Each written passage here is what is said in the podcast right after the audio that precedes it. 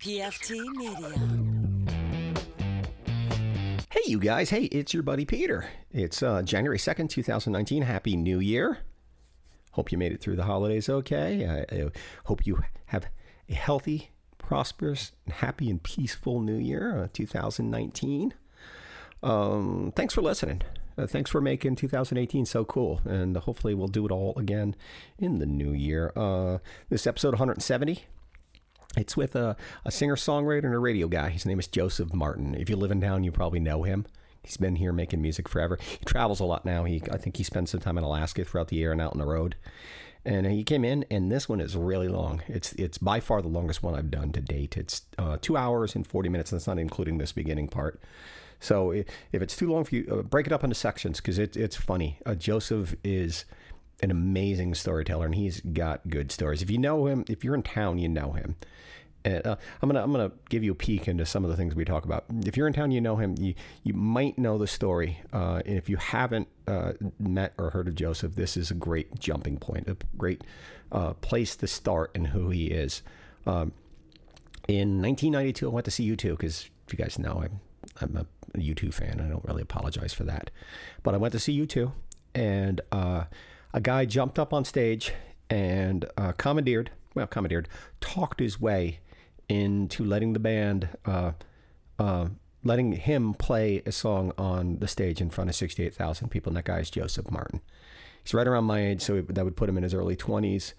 And uh, he tells the story of how that happened and what what went on on stage, what Bono said to him, and uh, how he, he acquired a videotape of it. Because you figure back in '92, there was no no cell phones, there was no YouTube, there was none of that stuff. So uh, it's a good story, and then it just gets weirder and more wonderful and more amazing as the two hours and 40 minutes progresses. I'll, I'll, tell you, there's that, and then there's another highlight down at the end that had me giggling probably more than anything else that I've ever uh, heard on this podcast. It's a story about Robert Plant. Uh, I'll, I'll, just tease that. So if you think two hours and 40 minutes is too long, just break this up into sections because it's a funny one. And then you just listen to the next one next week. Um, check out all of Joseph's links. There'll be links in the show notes to his band, Hindu Cowboys, his other band, Juno Smile and his radio show Sunday morning coming down. They're all dynamite, and he's a good guy, and he, he deserves for you to give him a follow and uh, give him a like and download his music, you know that kind of stuff. I'm gonna uh, again, I'm gonna continue talking about my life. Hopefully, you guys like this. Hopefully, you're into it. And what I figured I would do, I would talk about what I have planned for the new year for the podcast. We're gonna tweak it. We're gonna change it around just a teeny bit, uh, make some subtle adjustments here and there. Maybe change it maybe, maybe I don't know. I, I, I have some plans. We're also con- con- going to continue our series we're doing uh, with the modern music movement. It's called uh, uh, Life of an Artist. I did my first one with Lydia Lunch, which scared the hell out of me because she is an icon in the music industry. She was there at the beginning of, of like Max's Kansas City and um, uh, CBGBs and that whole like punk kind of no wave kind of like alternative rock thing, and I think it's episode 164. I think go check that out if you haven't listened to it. I got some emails out to some pretty important people in the music scene, national people, cool people that I'm, I'm scared to talk to, but uh, I can't wait, and hopefully uh, there'll be a lot of that. We're working with uh, Nick over at the Modern Music Movement, so keep your fingers crossed, and I'll let you know. Also, we got another podcast coming out, and I've talked about it a little on the podcast. It's called Dinner and Good Conversation. It's with my wife.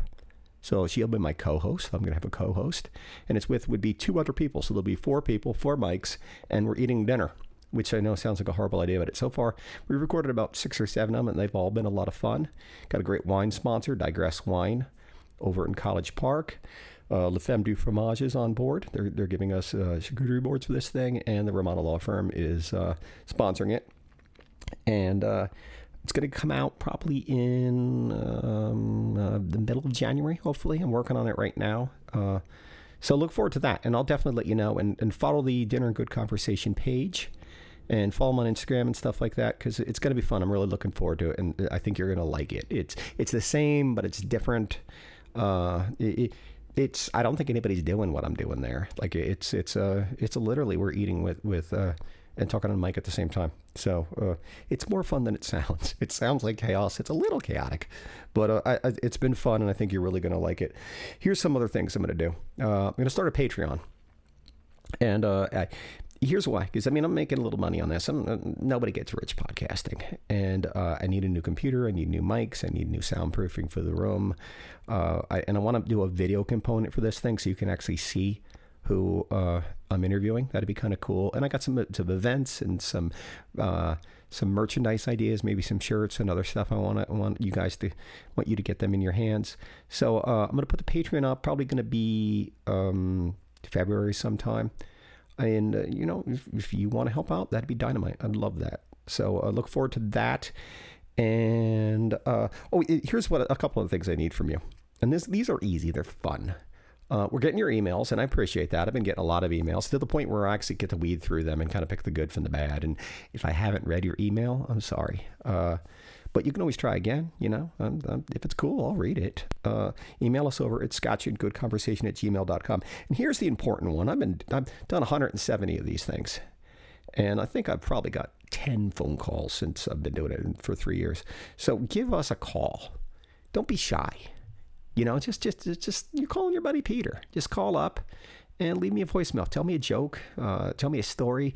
Ask some questions. Uh, share something personal about your life. If it's cool, I'll play it. It's 407 706 9523. Call up, seriously. Uh, and maybe I'll start throwing out some, uh, some prizes to callers. Is that cool? I think it might be. 407 706 9523. And what was the other thing I was going to talk about? Uh, emails. Um, oh, uh, hey, this is also the important thing. The emails, they're cool. The phone numbers, they're cooler. This is even cooler. Leave me a review on whatever you listen on. Uh, Apple Podcasts might be the ideal thing for me. Uh, the reviews help. Here's here's why. Eh, uh, the way you're ranked on Apple Podcasts. That like if you go search for Scotch and Good Conversationalist, it will come up quicker if I get more reviews. And I'm doing okay. I'm doing pretty well as far as the reviews go. But uh, take a couple seconds and please leave me a review. It would mean the world to me. All right, uh, Apple Podcasts or wherever, leave a review. And also, even if it's bad, if you think I suck, leave me a review. Uh, this way I can learn. You know, I honestly, like I, I do this for a living, and I want to get better, and I want to make the show better for you. So leave me a review. That would help. You know, it take a couple seconds. So do that for me. Can you do that for me? I think you can. That's it. Um, next week is my interview. I don't know. It's either my interview with Nick from the Modern Music Movement or my mother.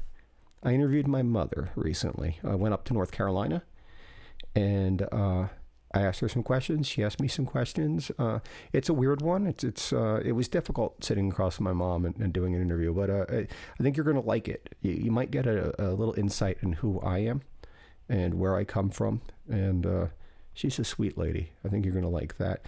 That's it, you guys. I'm Seriously, happy New Year. Thank you for listening. Love you guys. Uh, take care of each other. Seriously, if, if, there's someone in your life that you love, tell them that. And here's my new thing: um, if there's someone around who thinks you think maybe they need a hand, maybe they need a hug, do that.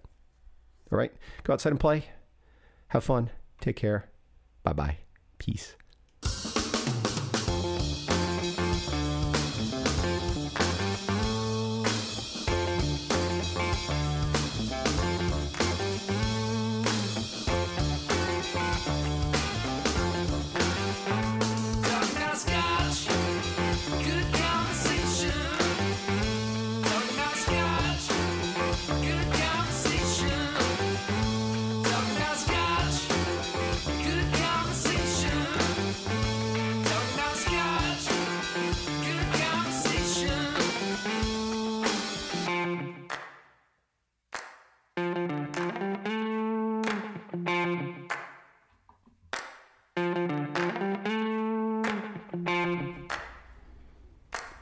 Thank you so much for checking out episode 170. We got off to a rocky start, but I think we're going. We're going on full steam here of Scotch and Good Conversation. I am your host. My name is Peter. We are in Rosieland Studios in beautiful Orlando, Florida. And we're like a weekly podcasty, interviewee, afternoon drinking, get together, conversational type thing. Here is what we do. We find interesting people, we invite them in, we crack open a beer, we open some bourbon, We hang out and we talk with our cell phones off. We don't go to the computer. We just kind of just kick it around like we used to. If you're into this kind of thing, go over to scotchandgoodconversation.com. You can find each and every one of our past episodes. We're on Spotify. We're on uh, Google Play or on Apple Podcasts. We're on the PFT Radio Network with a bunch of other really super fine podcasts. Look at you kids over there making out. if you would like to get involved, call not an us. email. At, call us. At, Goddamn, Rosie got me all screwed up. She was being a naughty girl. Call us at 407 706 9523 or email us at scotchandgoodconversation at gmail.com.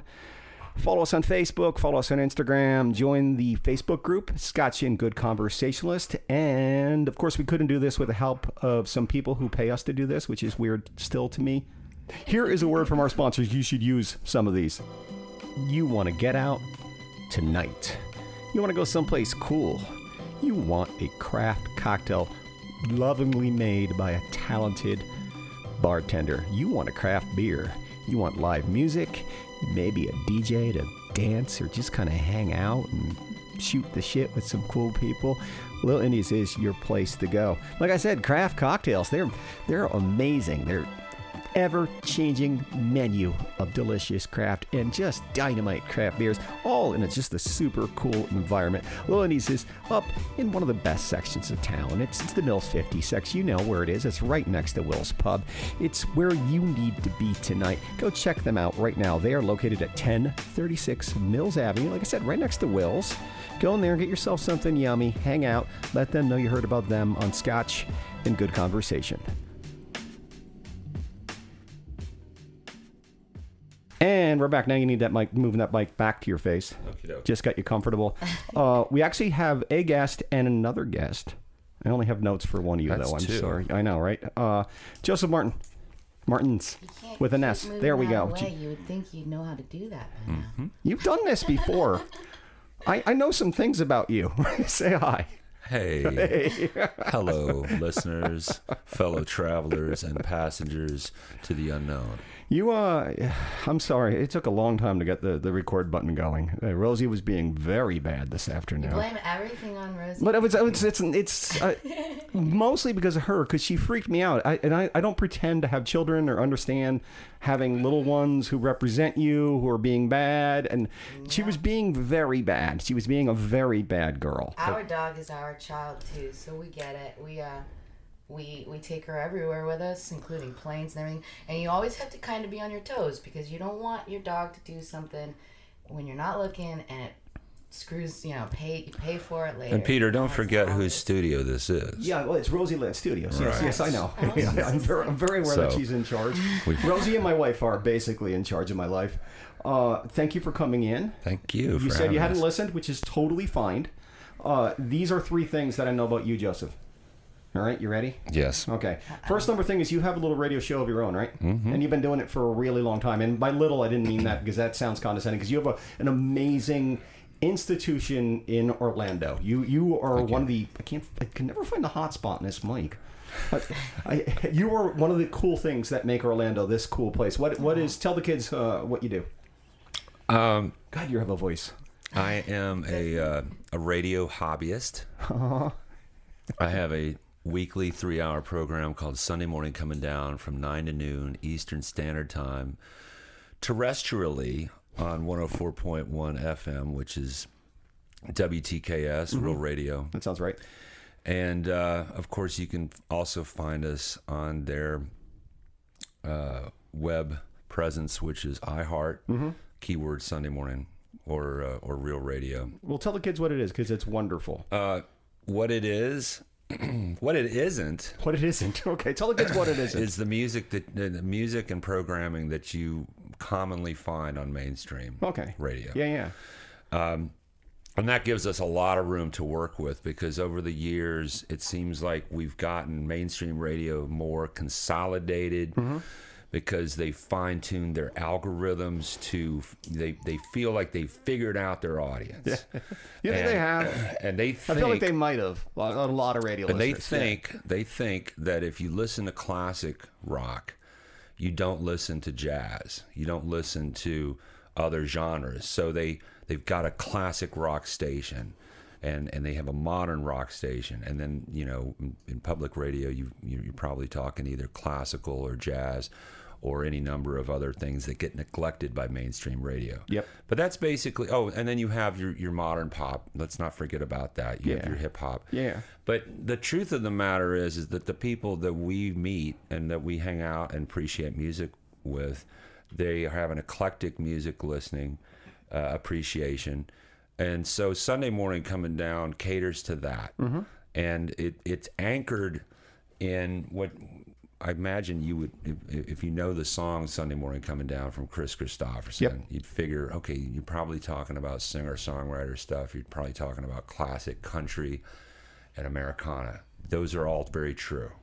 And uh, but we also throw in some curveballs. I like to connect the dots between how uh, classic country is born out of gospel and blues. Yep. Yep. And and I, I like to show where its birthplace is, and I also like to show where it went in terms of influencing rock and roll, like the Stones, the Beatles, and so forth and so on. And, and obviously, there were pioneers that helped bridge it over in, in terms of the, the audiences that that may not have initially appreciated classic country. People like Gram Parsons were one of the first to help you know turn on the rock and rollers to uh, to country music, and and I think. Uh, a, a lot of bands did as well. The Grateful Dead. There's a lot of country uh, influences in their music, and uh, even though you know they, they might get overlooked because they'd be considered you know hippie rock Yeah. or The, psychedelic. the, the nine minute song is where They- I, I could never get it's past the hard to Grateful Dead. find hard to find radio friendly Nine minute song. uh, Grateful Dead because they're, they're most of their stuff is live recordings Yeah. and they ramble a lot. a little bit. There's a lot of noodling going Yeah. on. Anyway, I digress. a lot of noodling going on over here. I think, here. this answer.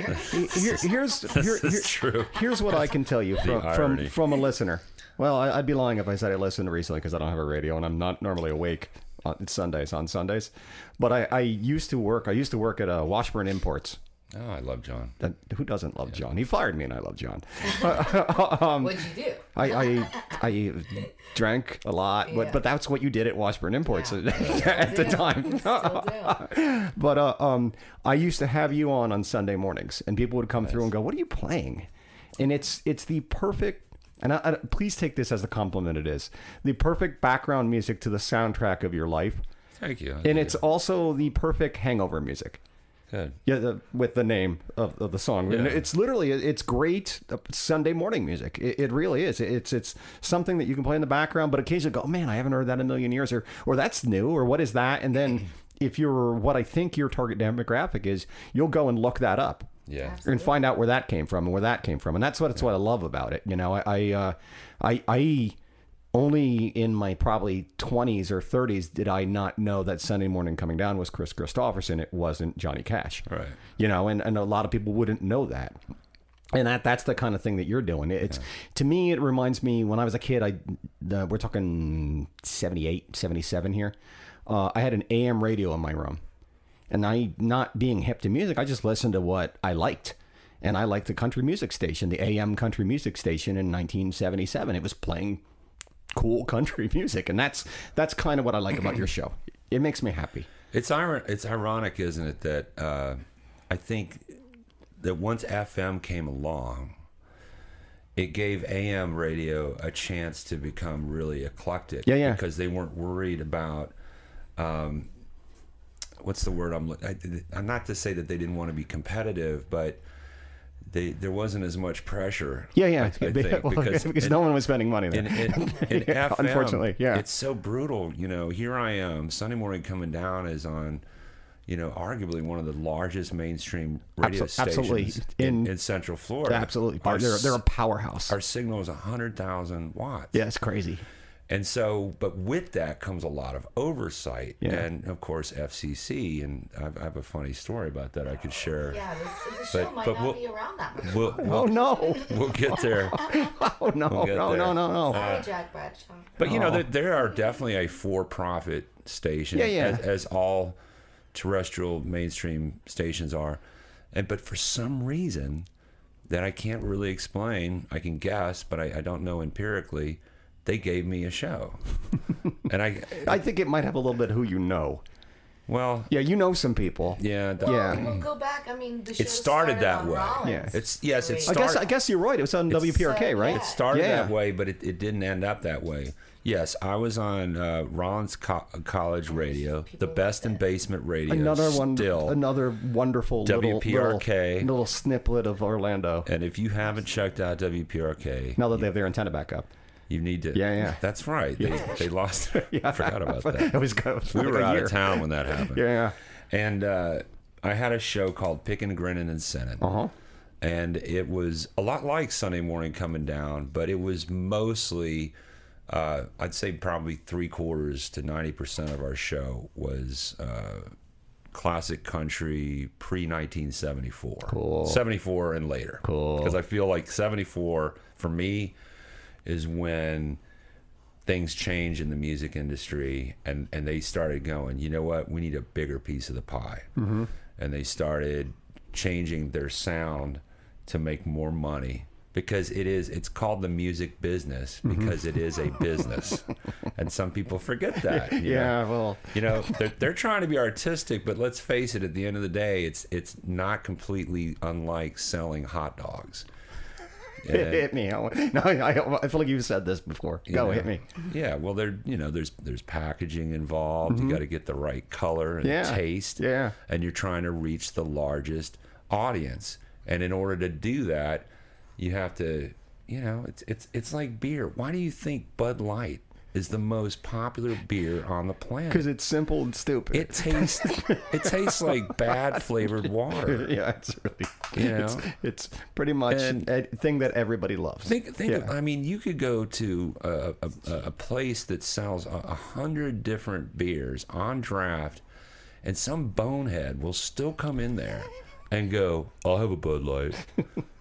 you just want to. I just. I. I can't Well, we were control. talking about that. That's the same person that that tunes in to the radio and FM. That's got those same twenty songs that you've heard five million times. Yeah. Or the same person that comes up and requests to hear a song that they just heard five seconds. I seconds mean, ago. I That love. kind of thing. I love Zeppelin, Beatles, Pink Floyd. Those are. That's my trifecta from a kid. Yeah. It's expanded exponentially. Cool parents. then. They had cool parents. They played proper music for you, or did My you? parents were into classic country and gospel and my and, and polka, and It sounds like pretty cool parents. my actually. mom, my mom, uh, I I, I don't a re- radio I don't. I don't remember in the black and white days. I don't remember that she had a. I don't. I don't remember there being a station in the, in that old 1977 Chevy yan- land yacht of a station wagon that we were schlepped to school uh, five days a week. I don't remember there being a radio station that she could tune into that played the good classic country. Yeah. She almost always had it on classic symphonic music. And I got turned on to Brahms and Stravinsky. Yeah, yeah. And uh, a lot of Beethoven and Mozart and so forth. But at home and in the motor home, my parents had an old uh, 76, 77 Winnebago Brave That sounds wonderful. with a uh, an eight track player, and they had several of these uh, fake leather vinyl. The ones that, Uh, that tilted and you can you could sit in the front but turn around to the back. What? Did they the front seats, the driver two driver yeah, seats? Did, yeah. did they turn around so you could hold court? oh yeah. Yeah, Yeah, those they are the still do. They're all. Um, That's uh, a you know, our popular- motorhome is out on your road. Yeah, yeah, I saw that. Yeah, I, saw- I saw him trying to pull it in. But we we'd sit and I lied about it fitting in my neighborhood, by the way. Sorry about that. no. I, I did honestly. People are. Your neighbors are so freaked out right now. I'm sure they're like, "Oh my god, who's?" Unfortunately, I will. Uh, I'll, I'll, you know, I probably shouldn't say this, but uh, I, I think I took out a couple of branches and some power lines on the way over here. Yeah, I, I got a neighbor. I'll, I'll point him out later. You can empty your septic on his lawn if you want. Thing number two that I know about you, and there'll be there'll be links to uh, uh, Sunday morning coming down in the show notes, and you should check it out. It is very cool. Thing number two, and, and I've met you before. I've met you. We, it's just we know a lot of the same people, Yeah, it's a small town. and and technically I didn't meet you this day, but I saw you play Bono's guitar. In 1992, and I didn't realize it was you until about four or five years ago. You got in front of uh, 70,000, 80,000 people?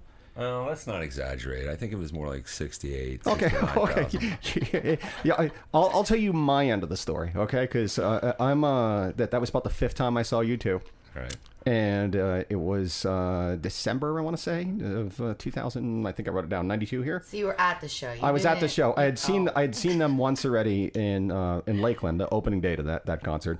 Oh, cool. And uh, I was there, and I got tickets like last minute. So I'm up in the nosebleed sections. That was the first.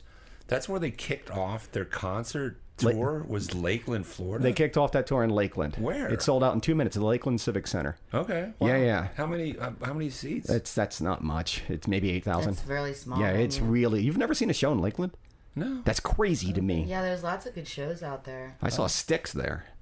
That's about God, it. their I like new Styx. record. Styx's new album is Their really new record good. Is it good? So we Yeah. do listen to music. Just- really? oh man, the new Styx record is one of my favorite go-tos these days. All right, I'm, I'm having anything that doesn't anything awesome. with nothing to do with Dennis DeYoung makes me angry because I love my Styx, Yeah. original Styx Yeah, with with the original yeah. drummer and um, uh, Tommy Shaw's still young and beautiful. Anyway, I I, I remember he's You got to give it a try. I think I, you'd- no, I will because uh, uh, dug it. I'm assuming they replaced him with somebody who sounds just like you know, him. I don't. Yeah, I don't know Yeah. who it is they replaced, but it That makes sounds me like sad. old school. The vocals sound great though. That's the, it's just Is- old school. I love is that it. Mr. Roboto? yes, it is. the That's that's a Mr. Roboto. I would not want to wake up from a dead sleep and have that guy hovering over my bed. That's that's I, I got that when I was It's like 13. I, I love that poster. My wife hates it.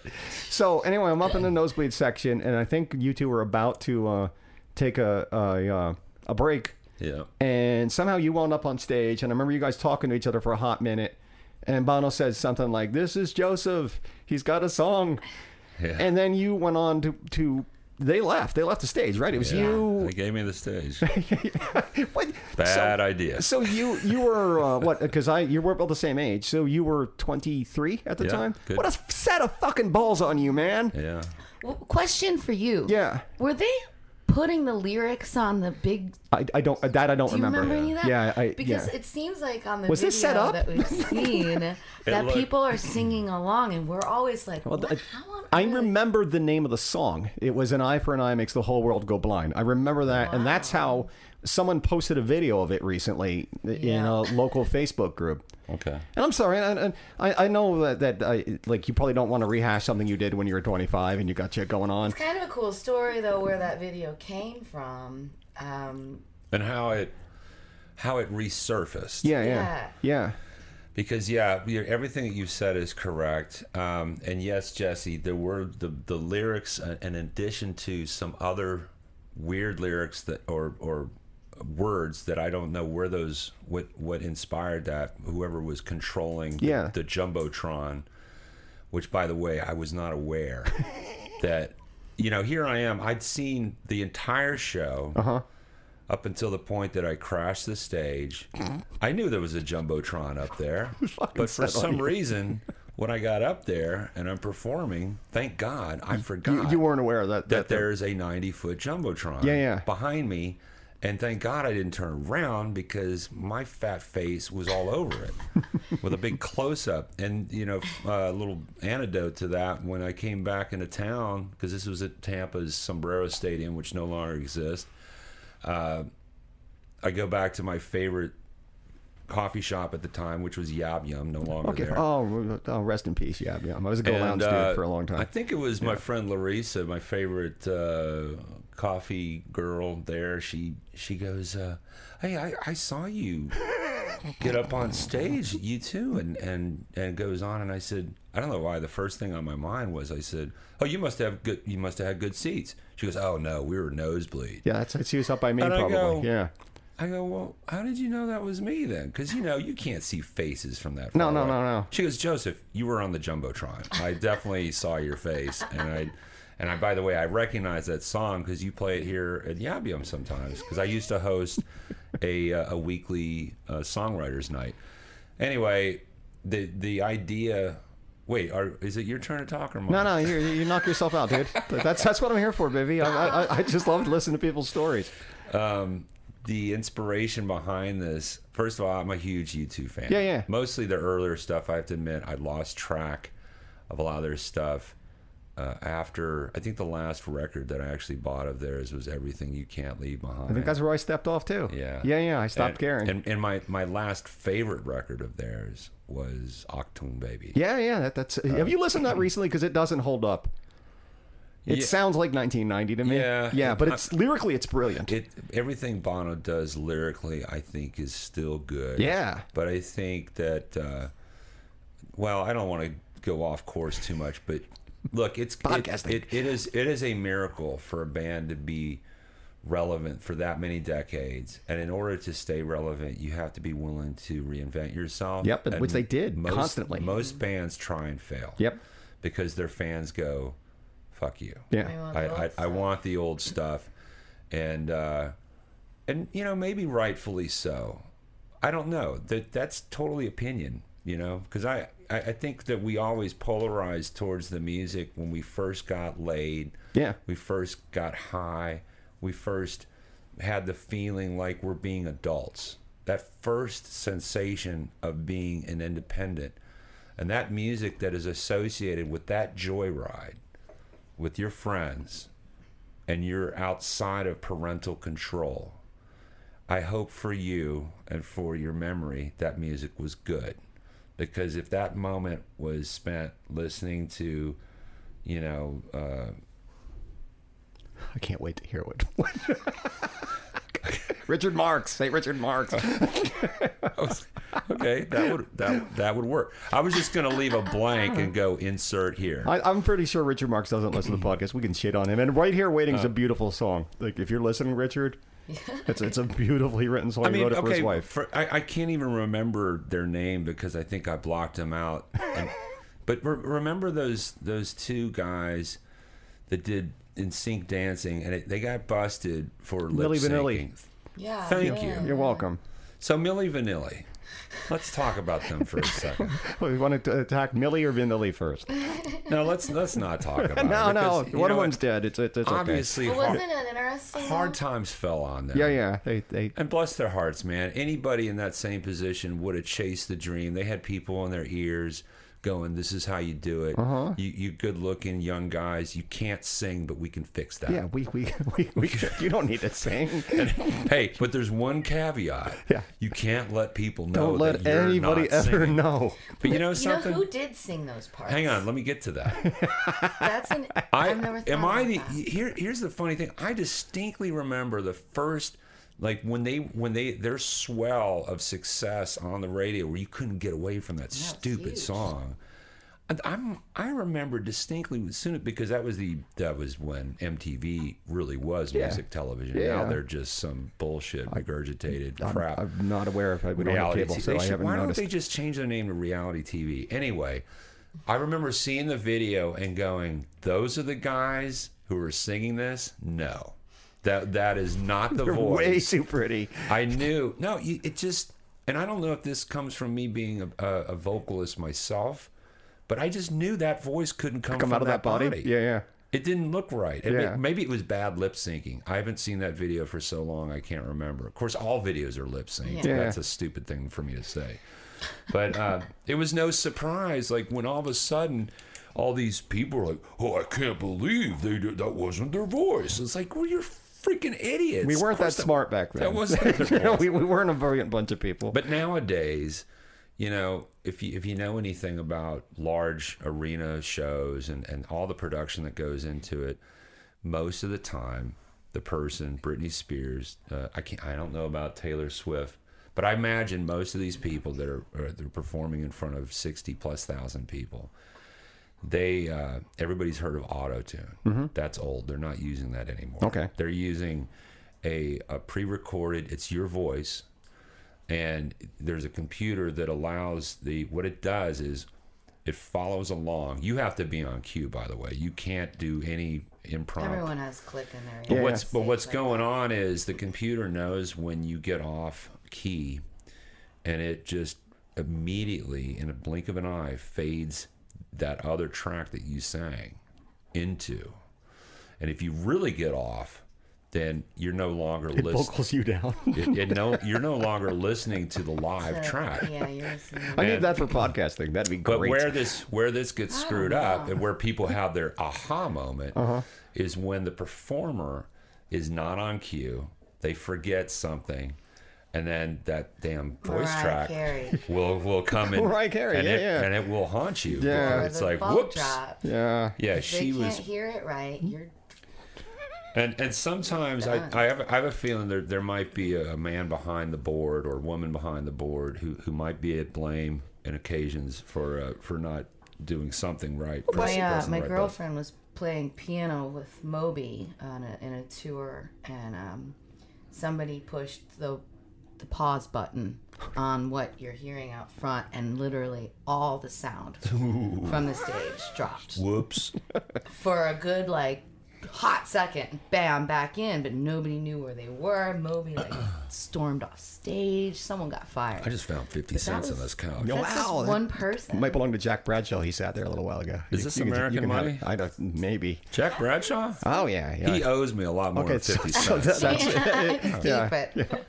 Uh, and thing number three about you, and I told you I met you before. wait, wait, wait. We Oh, have- we, we still not, we still talking We have about a lot of okay, we, we got so much to do. Thing Okay, go number hit me, hit me. No, no, hit me. All right. So, do you want the U2 story? Yeah, please.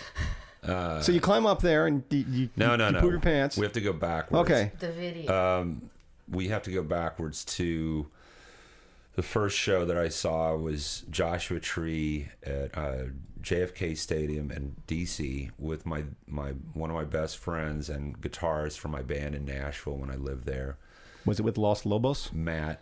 No, Okay. Craven Raven and the Gods of Throb. I saw him with Los Lobos and Buckwheat Zydeco on that tour. really? Yeah, it was good. It was a I party. do. I do remember them playing. it was in Tampa. What an odd pairing. Yeah, I know. It was great. I used to play with Buckwheat all the. Did you really? But they played this old antiquated stadium, outdoor style, you know, and uh, and at one and we had terrible seats. And I, at one point, Bono, it's towards the end, he says something to the point of, uh, "Anybody out there play guitar?" And of course, everybody that heard him raises their hand, yeah, yeah. and maybe ten percent of them actually do play guitar, but whatever. They're like, "Yeah, I play guitar suddenly," Suddenly. and he he. Uh, I've heard music. he pulls just some random kid that was you know standing and right there it's like such a beautiful moment because this person gets to be a rock star Yeah. and uh, bless his heart man but but he couldn't play guitar and it was kind of sad but yeah also it was but it, He's not on my podcast right now. but it was but it was kind of cool because Bono handled it with such grace Yeah, and yeah. class and he and he still made the kid feel good about himself Yeah. not like you asshole what are you doing why'd you ra- ruining wait, the why show did you raise your hand you know that there's a thousand people around you that also rose their hand Yeah. why didn't you give them a chance We wanted to and uh, I just wanted to, you know, be blessed by Saint Bono. Anyway, um, and then I saw him again, uh, and I believe it was the same tour, a Zoo TV tour Yeah. that uh, I saw them down in Miami, and he did the same thing. And and that time, the person that got up there knew the song. They were they because typically they do this with a song everybody's heard. Yeah. It's, like people get ready or something. It's yeah. a classic. I think it was Stand by Me. okay. Yeah. A, a couple chords. I can't play them, but And he got up there, somebody can. and it was this great moment, and everybody was cheering and loving and feeling like, what what would it be like for me to be up there with Bono? Uh-huh, that's And going I- through your head. And I was one of them. Yeah. Yeah. And my friends that were with me were like nudging me, dude, dude that should be you up there. you play guitar. You actually do play guitar. You're so much better. I'm like, it's not a competition. And, I, I do, and I yeah, am, but thank you for saying. and I was thinking, uh, yeah, I would love to be that person, but I would not do Stand By Me. Yeah, yeah. I would want to do my own song. Set on you. and, uh, which, uh, you know, I, I, I, I, I dream big. Yeah. And, uh, but you know what happened between the, the after that moment and our, our our long drive back from Miami, which by the way we were heading to the next show, which was in Tampa. Yeah. At the time, we were scalping tickets, and I, I know that sounds It's so 1990s. sounds uncool, but you know what we were doing? Yeah. we I didn't know this until my buddy Doug turned me on to this little thing you can do. Is there's enough people at certain shows, uh, high volume shows, where you can stand out. If you get there early when people start showing up, you can find people that are willing to sell their. T- they're so desperate to get rid of them because they're trying to get in. They're with their girlfriend or their Yeah. boyfriend, and they want to just unload them, and uh, they will sell them below face value. Oh. And if you want to be to. If you want to be moral about it, cool. You could actually make a pretty decent profit selling tickets at face value. Yeah. And and that's what we that's what I was doing anyway.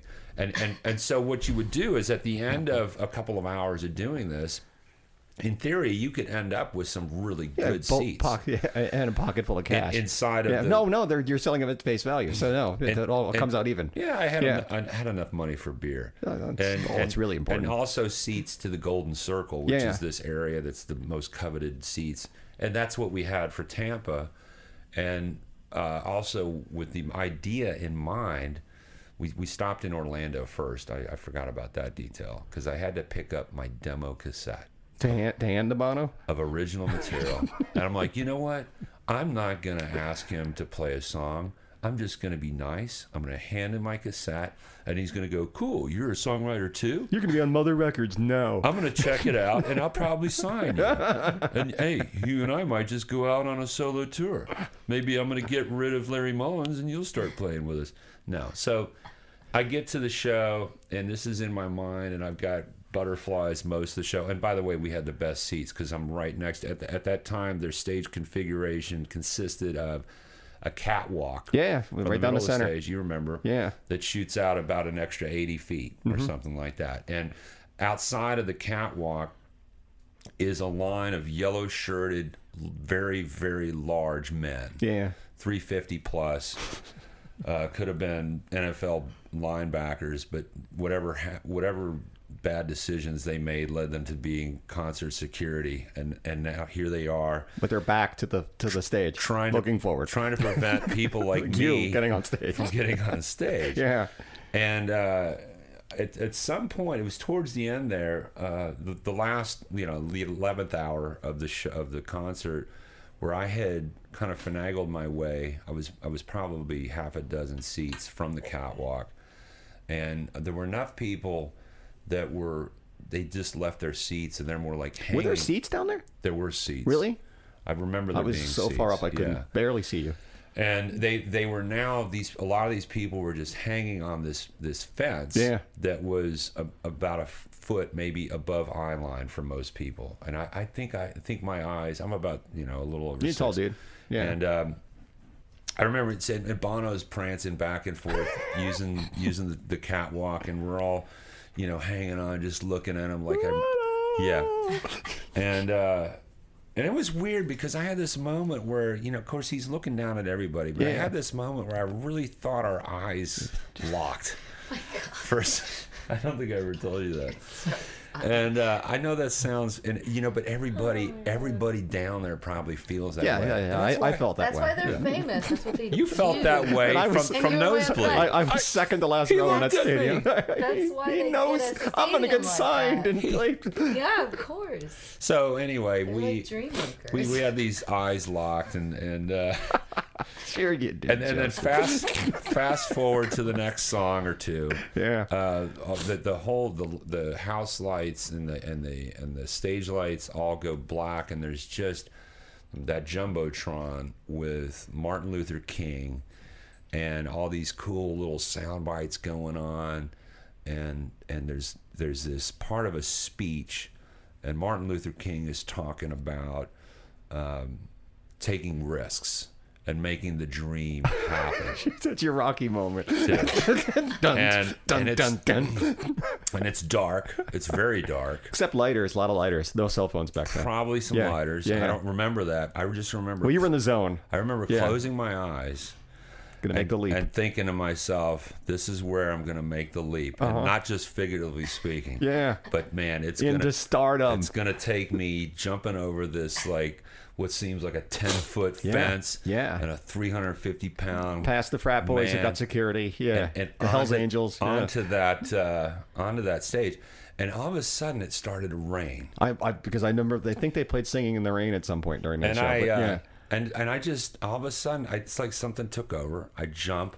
I actually felt the guy's hand feather, feather my my leg as I was as I was jumping onto the the catwalk, and I I jumped with such gusto Yeah, you did. that I That's what I was thinking when I saw you jump. I, I- was like, that guy's got gusto. I almost I almost jumped over the cat. No, that's an exaggeration. Yeah. but it, there was rain. it would be now. funny if you jumped over the catwalk and landed on the other side. the other side. I guess it wasn't. Shit, that didn't go the way I wanted. cartoon character. Boing. No, but I I'm wearing these goofy hippie sandals you had sandals on yeah. stage. and I and I and, and they're they're oh, completely 90s. they're completely smooth on the bottom, and I just remember my feet landing on this on this catwalk, and I was like, oh shit, it's slick up here. I'm gonna die. I almost I almost did slide all the way off the other side. Look, I'm so glad you did. And I and I felt the other security guy grab my leg, and now all these hands are going towards me as I'm running down the catwalk, and these guys, the security guys, are following me. Yeah. I can see these shadows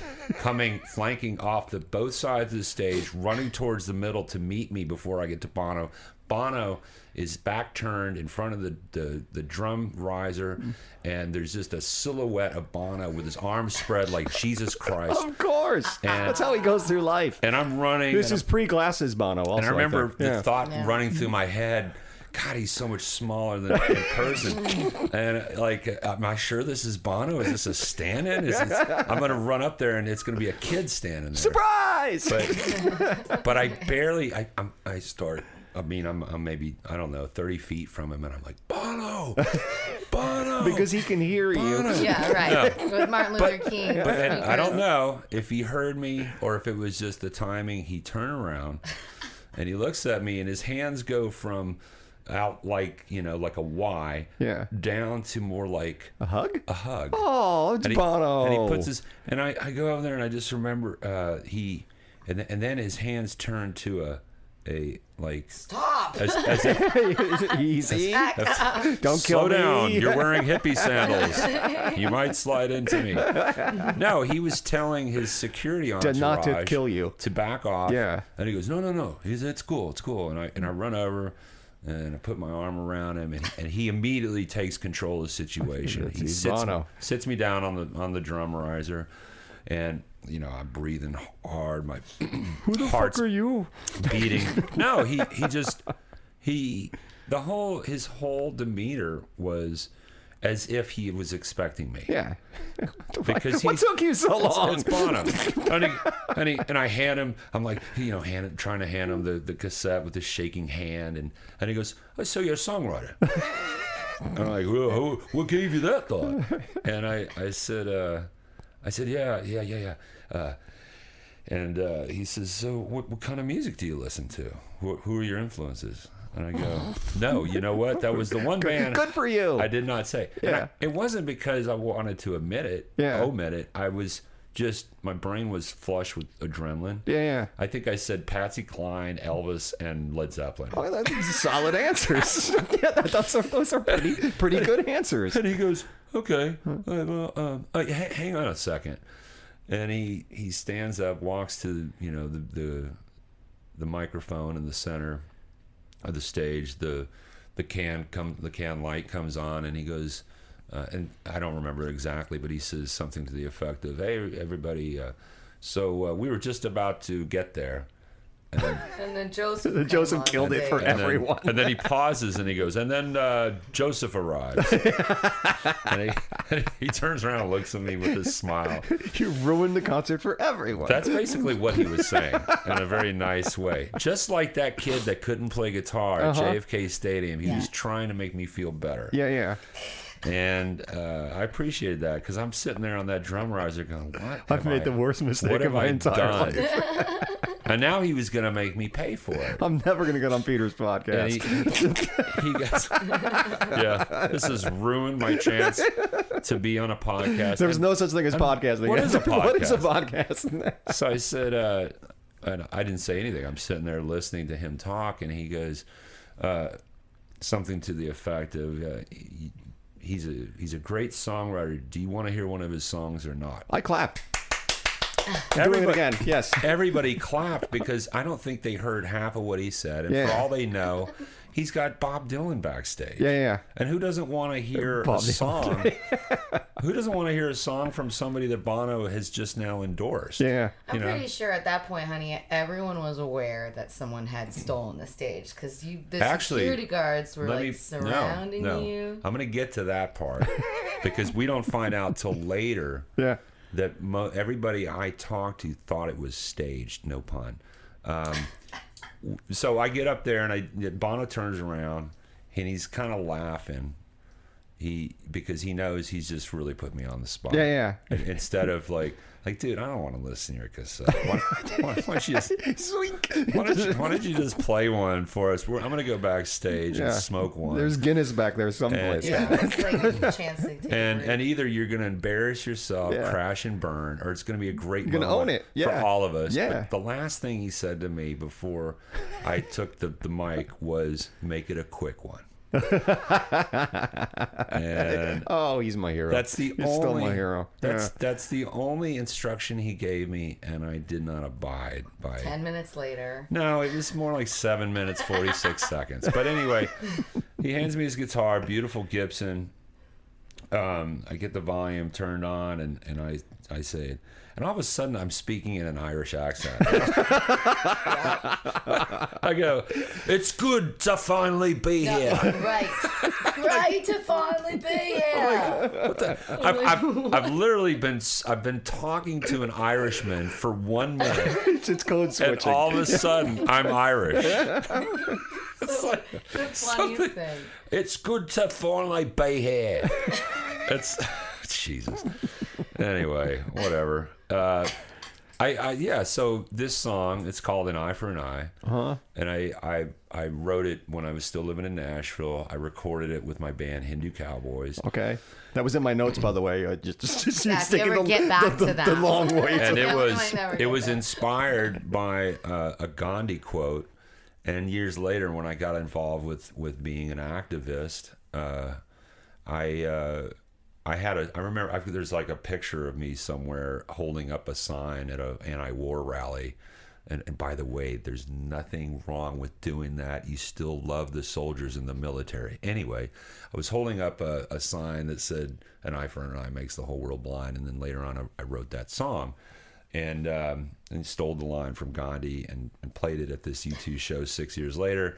And and the song can go three and a half minutes or it can go ten minutes uh-huh. because it has an anthem ending. yeah. And if there's people singing along and they're into it, why not extend it? That's what anthems are, are for. And and man, I, I I don't know what the 65 plus thousand people were doing, but the first 10 rows, which is all I could see, Yeah.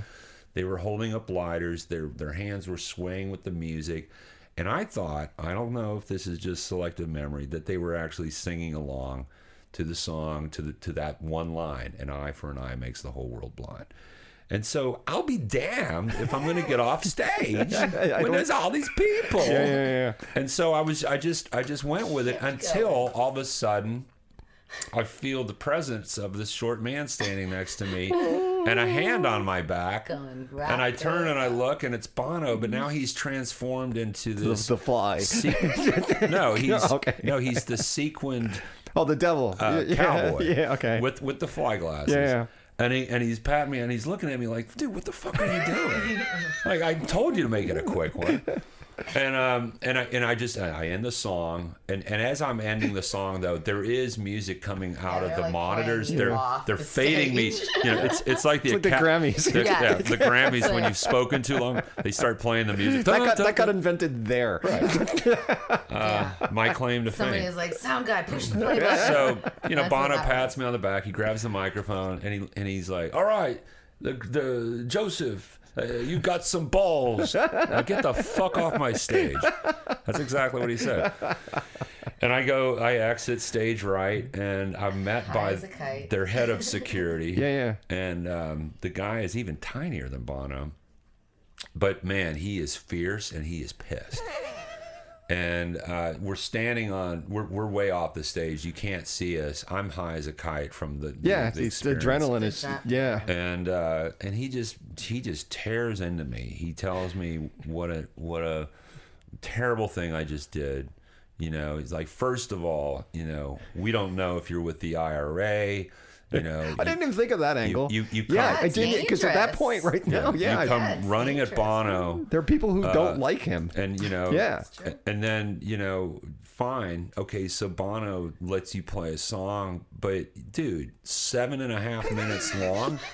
Are you fucking? Are you fucking kidding me? And actually, that's a Cockney accent. Ah, I, I didn't know. But he, yeah. but he says, uh, you know, you just cheated this audience out of an encore. yeah, yeah. And then I was kind of like, I don't know. I was so high. I don't know if I could. It, it, it did soak in later. I was like, that was kind of. Did an they play 40 at that show? Do you remember? Did they what? The end with 40? I don't I don't remember. The reason why yeah. I don't know. say. because, The because I reason, the reason I don't know is because what I'm about to tell you. did you get kicked out? No. Okay. Um, he he tells me all this, and I remember saying something to the effect of, "I apologized." I said, "I, I don't." I think I said something like, "If you were in my shoes, you Yeah. would have done the same thing." I hope you would at least. Our eyes connect. But uh, yeah, we We're had a friends. bromance. told me to Um, but but no, I was so high. I, I left, and I was not asked to leave. Yeah. All he did was another handler, a security person, escorted me past the secure area back into the general, you know, into the hallways. And I remember the first thing Uh-huh. So I, you were backstage?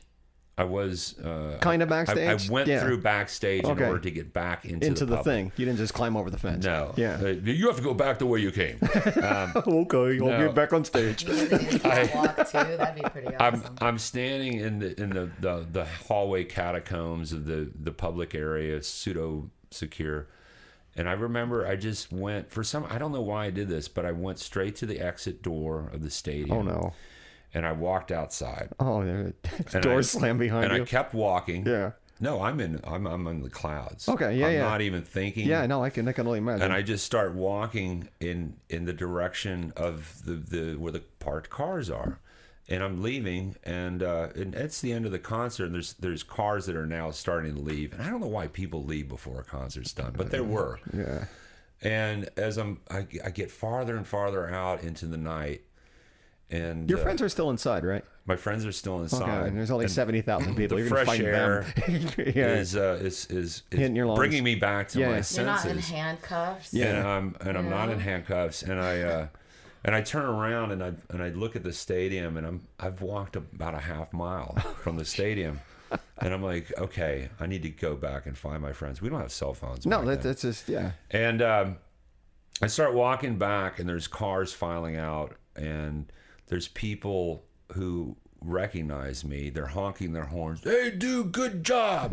And I'm starting to eye guy. I'm like, wow, that, that actually happened because for a moment there, I was so flush with this bliss Yeah. that I, I, I you know, half a mile from the stadium, I'm like, wait, was I just like transported here? to Some, I, I don't See, know. even like a size of an audience like that, Yeah.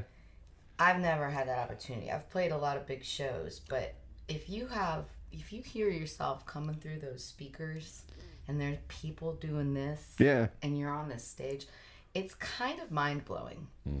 And I and I haven't, I've never been on a stage. Even being on a stage so- or being in a in a uh, uh, audience that size that's i- it's like is an the adrenaline energy, rush. the power. Yeah, it's it. That's why I, I asked if they played 40 at the end because that was I'd seen them a couple times before that and they always closed with 40. Yeah. And I actually was looking at the set list and I could their earlier. Well, that's why I don't Yeah. know. I was outside the Yeah. stadium when they finished. staring at the sky. I don't. I don't think they did. I think you ruined 40 for me. I hope you I might have. have. But anyway, that so was the encore. my my saving grace for actually getting a ride home and reconnecting with my friends was that in addition to uh, by proxy of buying and selling tickets earlier that day we'd also gotten these passes for an after party that was in the stadium And by after party, you some people might think, "Oh wow, the band's going to be there." Yeah, no, no, no, no, no. yeah. These these are sponsors. Mm-hmm. These are radio people that helped promote the show, and and there's a really cheap buffet, and it's beer and wine. Yeah. and that's it. Yeah, and Budweiser. it, and it lasts for maybe 45 minutes, and it's really something worth skipping. But I knew I would find my friends there because there was free alcohol. Ah, there you go. So I got the door person, security person. I was like, I was on stage. He's like, I'm yeah. the one who ruined the show. I saw, I saw you. Come on in. He lets me in. I go find this this little party, and my friends are there. And this is where to address the the whole thing that people thought it was staged. Uh, the reason why they thought it was staged. The people there at that party, these radio people, people I talked to said, um, "Well, that's cool. How did you arrange that? Uh, what what uh, have, do do you know Bono? Yeah. Do you, are you friends with the band? Are you friends with the? How did what was your? How did you get up there on stage? That I'm was- wearing sandals. I would have wore appropriate footwear if I arranged something. But in other words, what I'm saying is that there was wasn't a single person who had seen or had an inkling that I stormed the stage. yeah, uh, that's disappointing. And I had the pre- no, I had the presence Yeah. of mind actually to support that Very illusion. good for you. Because Yeah. for some reason, it, it occurred to me that if I told people that I stormed the stage, it might give a lot of idiots like me the idea, hey, I, I can do that. And so I, I just, I, I lived this little white lie for a second. There was a radio guy there from Tampa. I don't remember the station, but he said, you know, I'd love to have you on uh, on Monday. Come back out here and let me interview you and talk about this experience, and, and maybe you could play this song for us. Uh, bring your bring your guitar, and I did that. And when I relived this story, I told him I don't remember exactly the details, but I basically said, you know, this was arranged ahead of time. And uh, and, and so I got home, and um, and my friend Doug, who he was one of two people uh, that that were with us. There were three of us total, and uh, he said, "Man, you got you got to get your hands on a video. You know, there were videos all there were video cameras. yeah, all yeah. That, was- that was the whole thing of that show. It was was like- about video and, and satellites and yeah. And I was like, of course I should, but how do I do that? You know, I called my friend in Nashville who he kind of knows a lot of people, and I, I'd never asked him a favor. I told him what happened. I said I, I would love to get in in, char- in touch with whoever would be in charge of making that decision.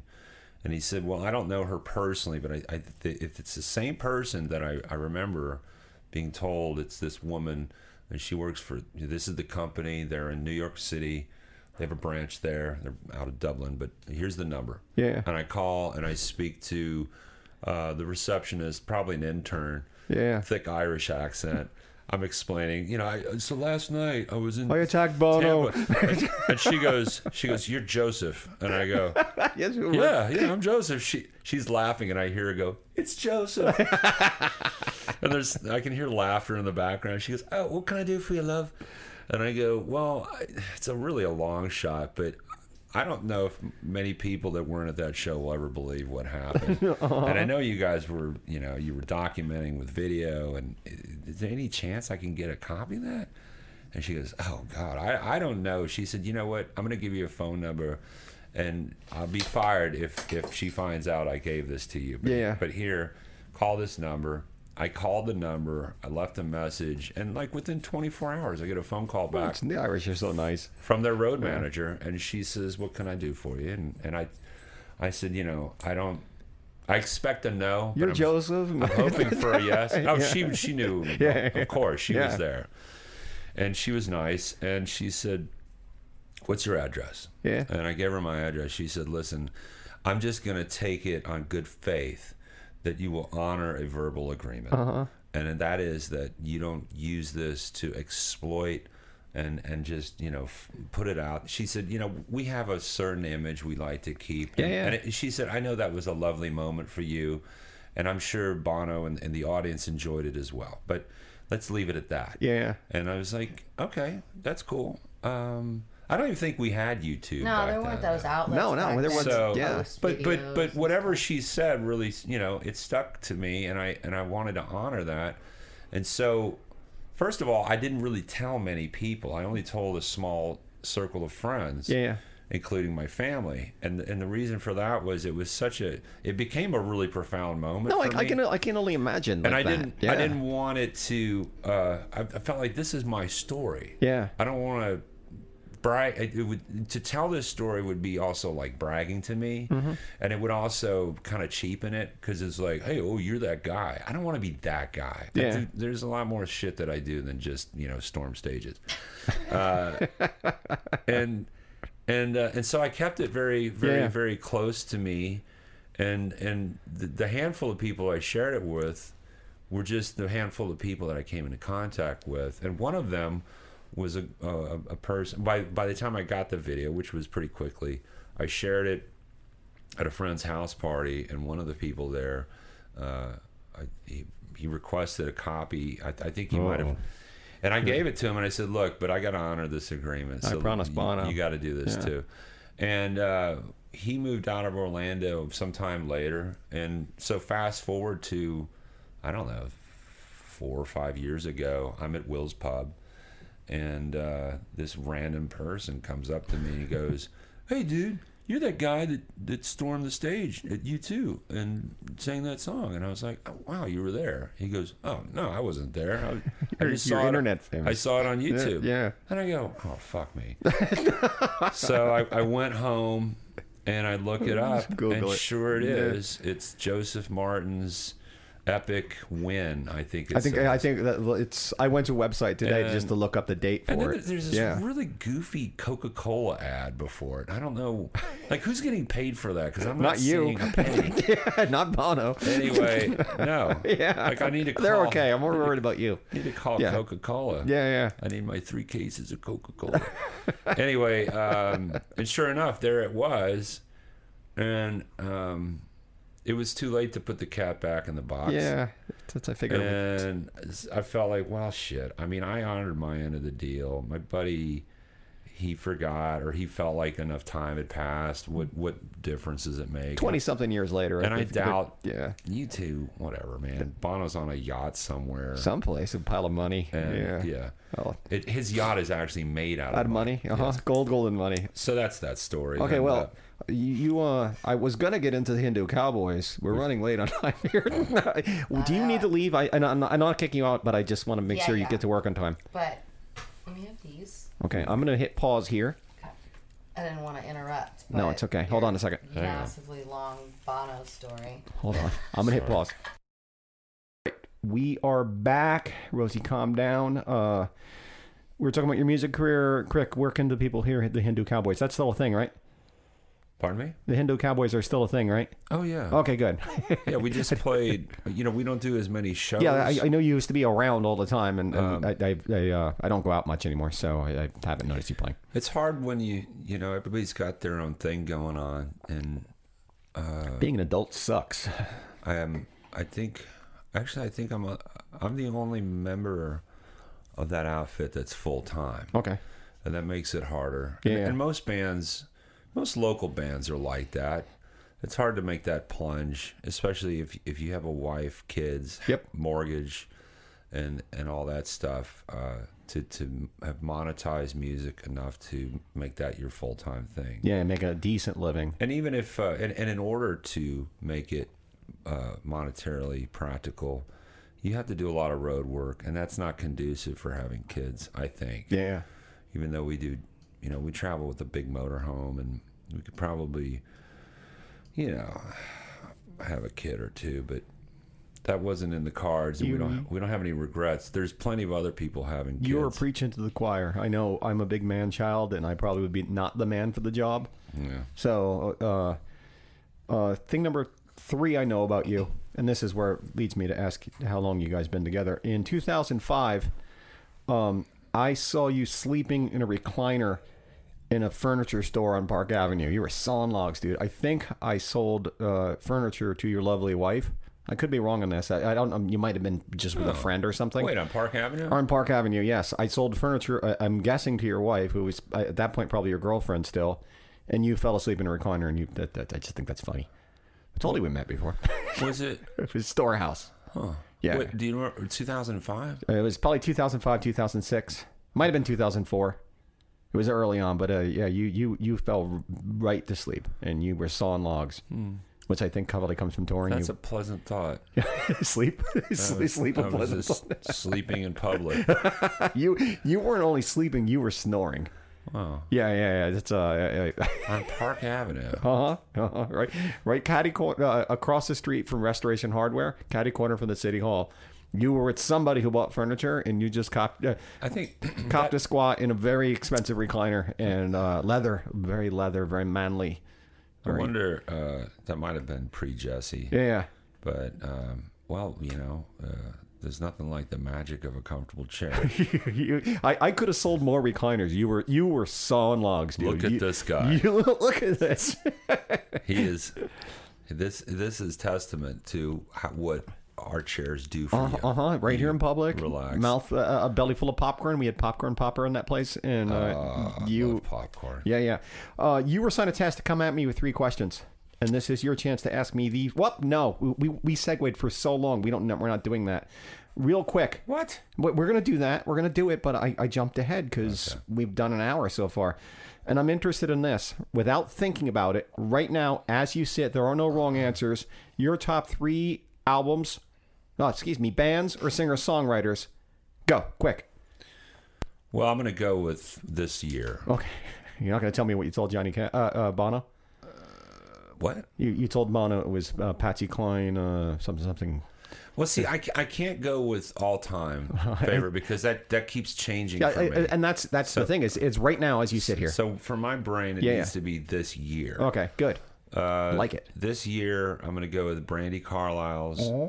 latest, uh, Luke Nelson's latest, and Jason Isbell's latest. I know that last one. I don't know those other two people, so I And will I- look those two things and up. I would go with Sturgill Simpson, but his was, I think, 2016, and the guy's been touring so much, I don't think he's had a chance. Has he to- made another record? Be, be, that what's a sailor or something something?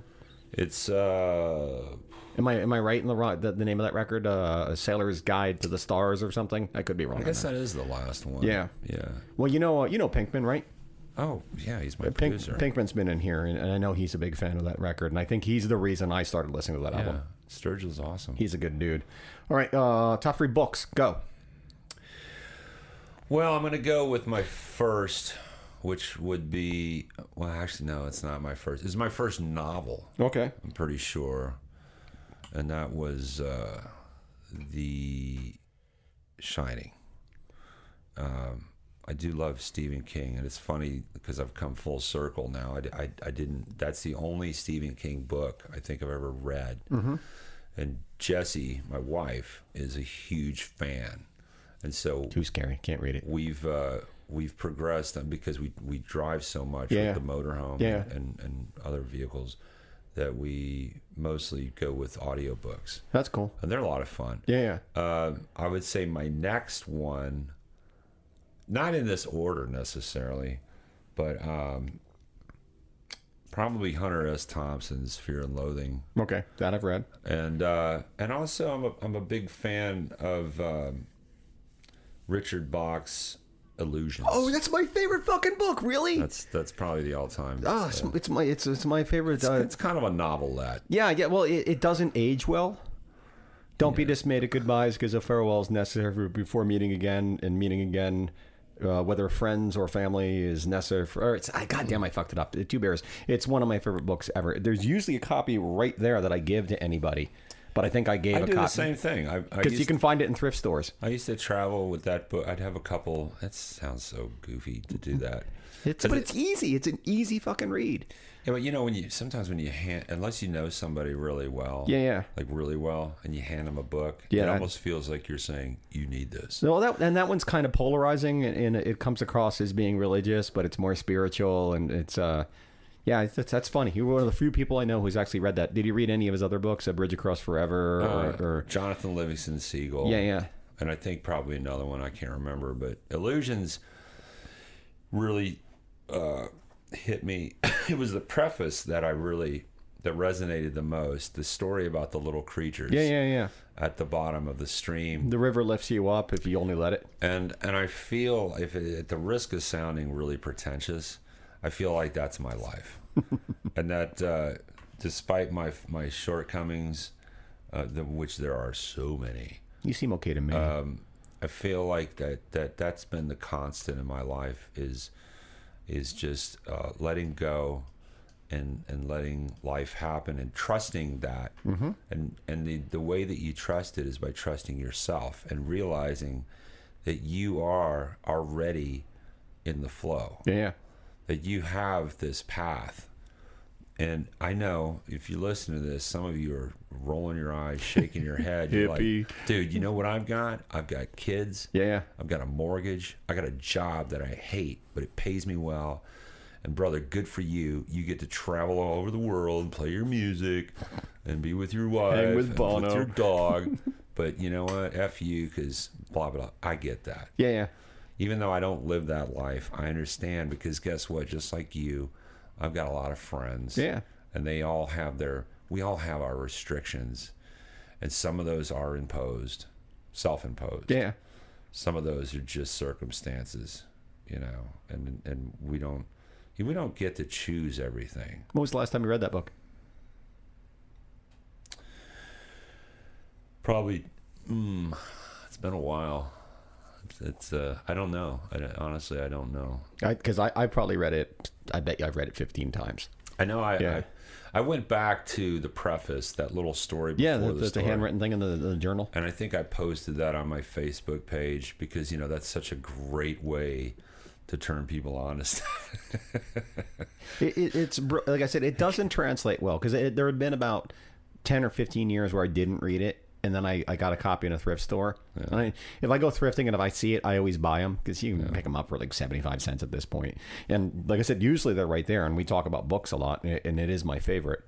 Uh, yeah, it, not that one literally changed the way I look at religion and life, and and uh, yeah, and it, it, it it's it's a bit silly now. It, it feels 1975, like Doug Henning somehow is involved and rainbows and, and you know, but, but, you know, enlightenment comes in a lot of different absolutely forms. yeah, and sometimes you're the vehicle that gave you that enlightenment doesn't age well. yeah, but that but all that matters is that you got it when you did Mm-hmm. and that you've you've uh, you know attached it to other aspects of your life as you you move on and and uh and hopefully you adapt it to something that can benefit other people absolutely.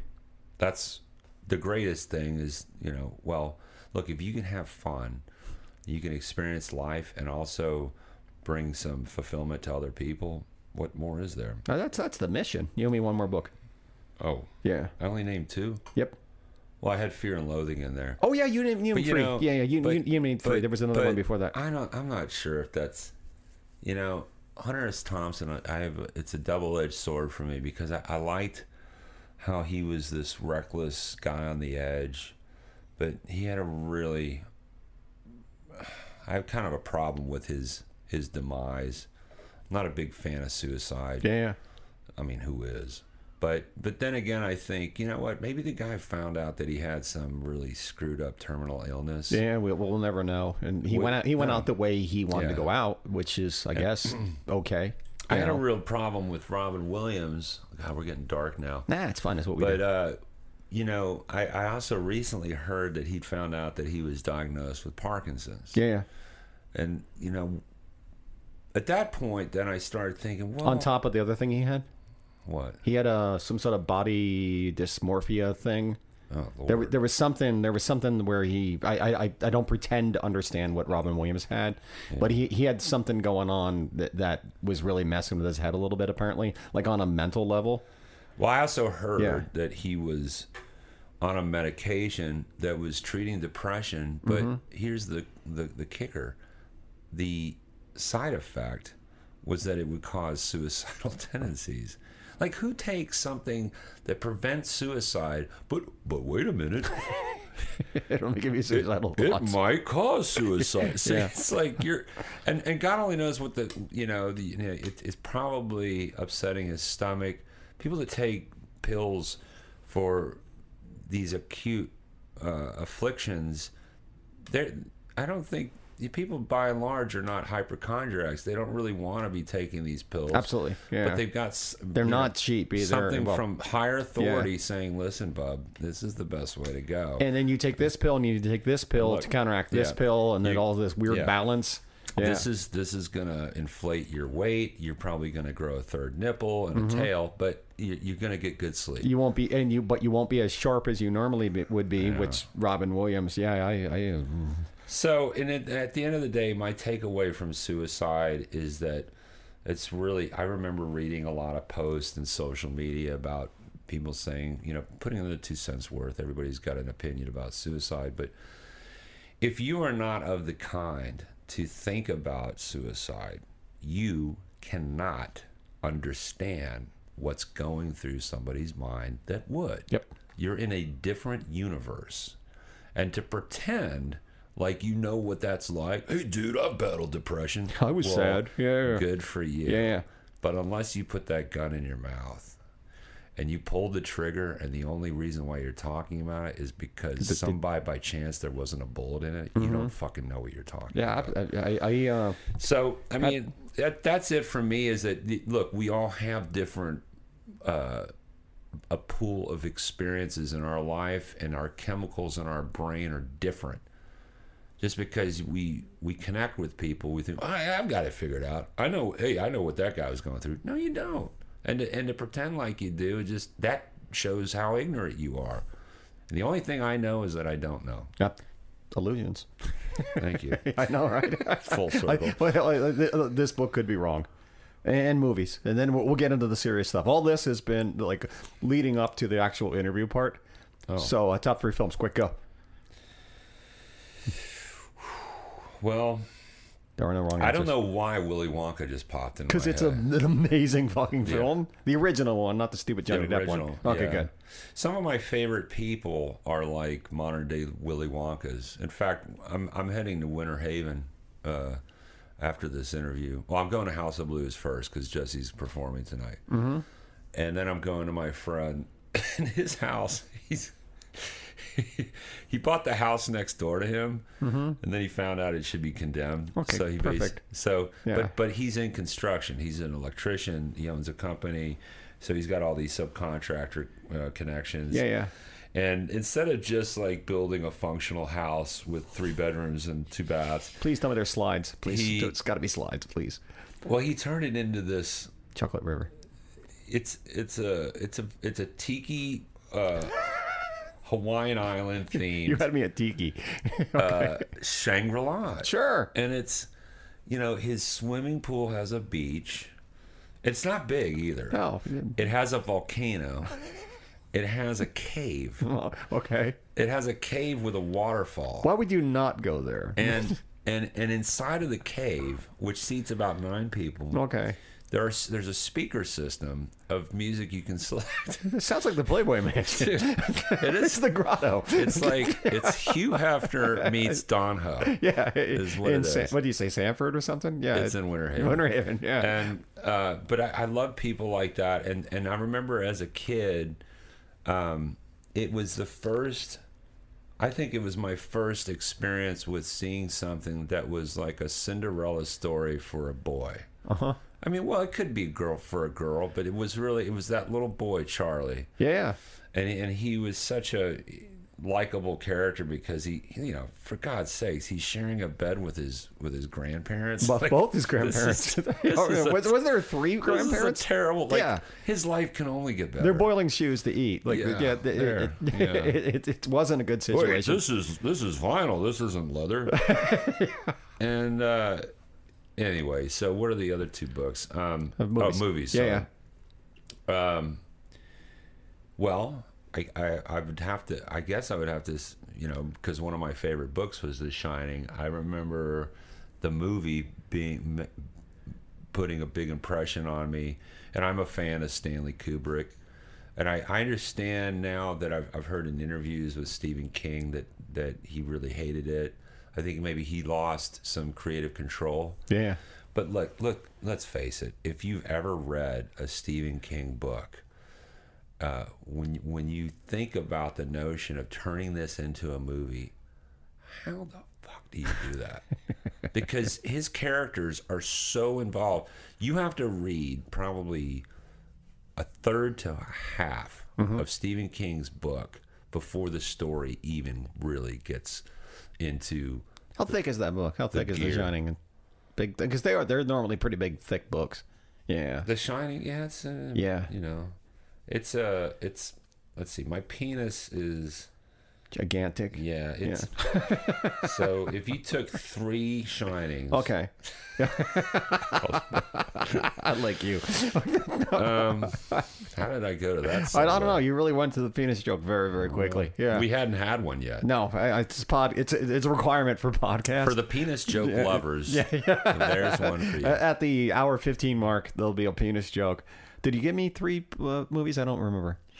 Okay, you so, said The Shining. So I said The Shining. Okay, I Planet of the Apes. Willy Wonka. Okay, that's two. Oh, why did you say Planet of the Apes? Because it's like my favorite film. Well, I I do love that uh, the the was it the first one That was the first one. that was where he Charlton Heston is on the beach and he's and he You sees blew it up. the remnant. What have you done? You blew it up. You that- goddamn dirty apes. Man, that was a really profound moment for me as a kid. It's so much deeper than anybody gives it Because- credit for. It's at, at that point Yeah. because you really don't know what the fuck's No, going on. that, it's it's it's it's. and all uh, of a sudden, you realize this guy went through a wormhole with his fellow astronauts, and Uh-huh. Yeah. he's in the future of the United States of America. and he's the, he's the only one who can talk. He- He's li- the only one who represents what the past was. And I have to say, you know, I, I, uh, we all have strong opinions about remakes as well. You should, because especially when you become emotionally invested in a classic, Yeah, yeah. and somebody comes along and they,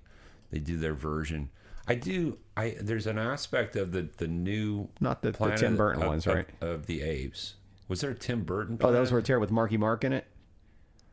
Oh. Yeah, obviously you don't remember. They're not bad, but the new ones, I like the new ones. Yeah. Well, I Yeah. like I like the way that they're filling in the blanks. Yeah, yeah. on this this disease that causes uh, something going on with the with the the human brain, where they lose the ability to talk. Mm-hmm. Yeah. Because you don't get that from the the original uh, 1970s Planet of the Apes. Like, well, why the fuck can't humans talk? What- They explain that, and uh, and that's that's creative. I dig that because you know of these these kids that that help write it.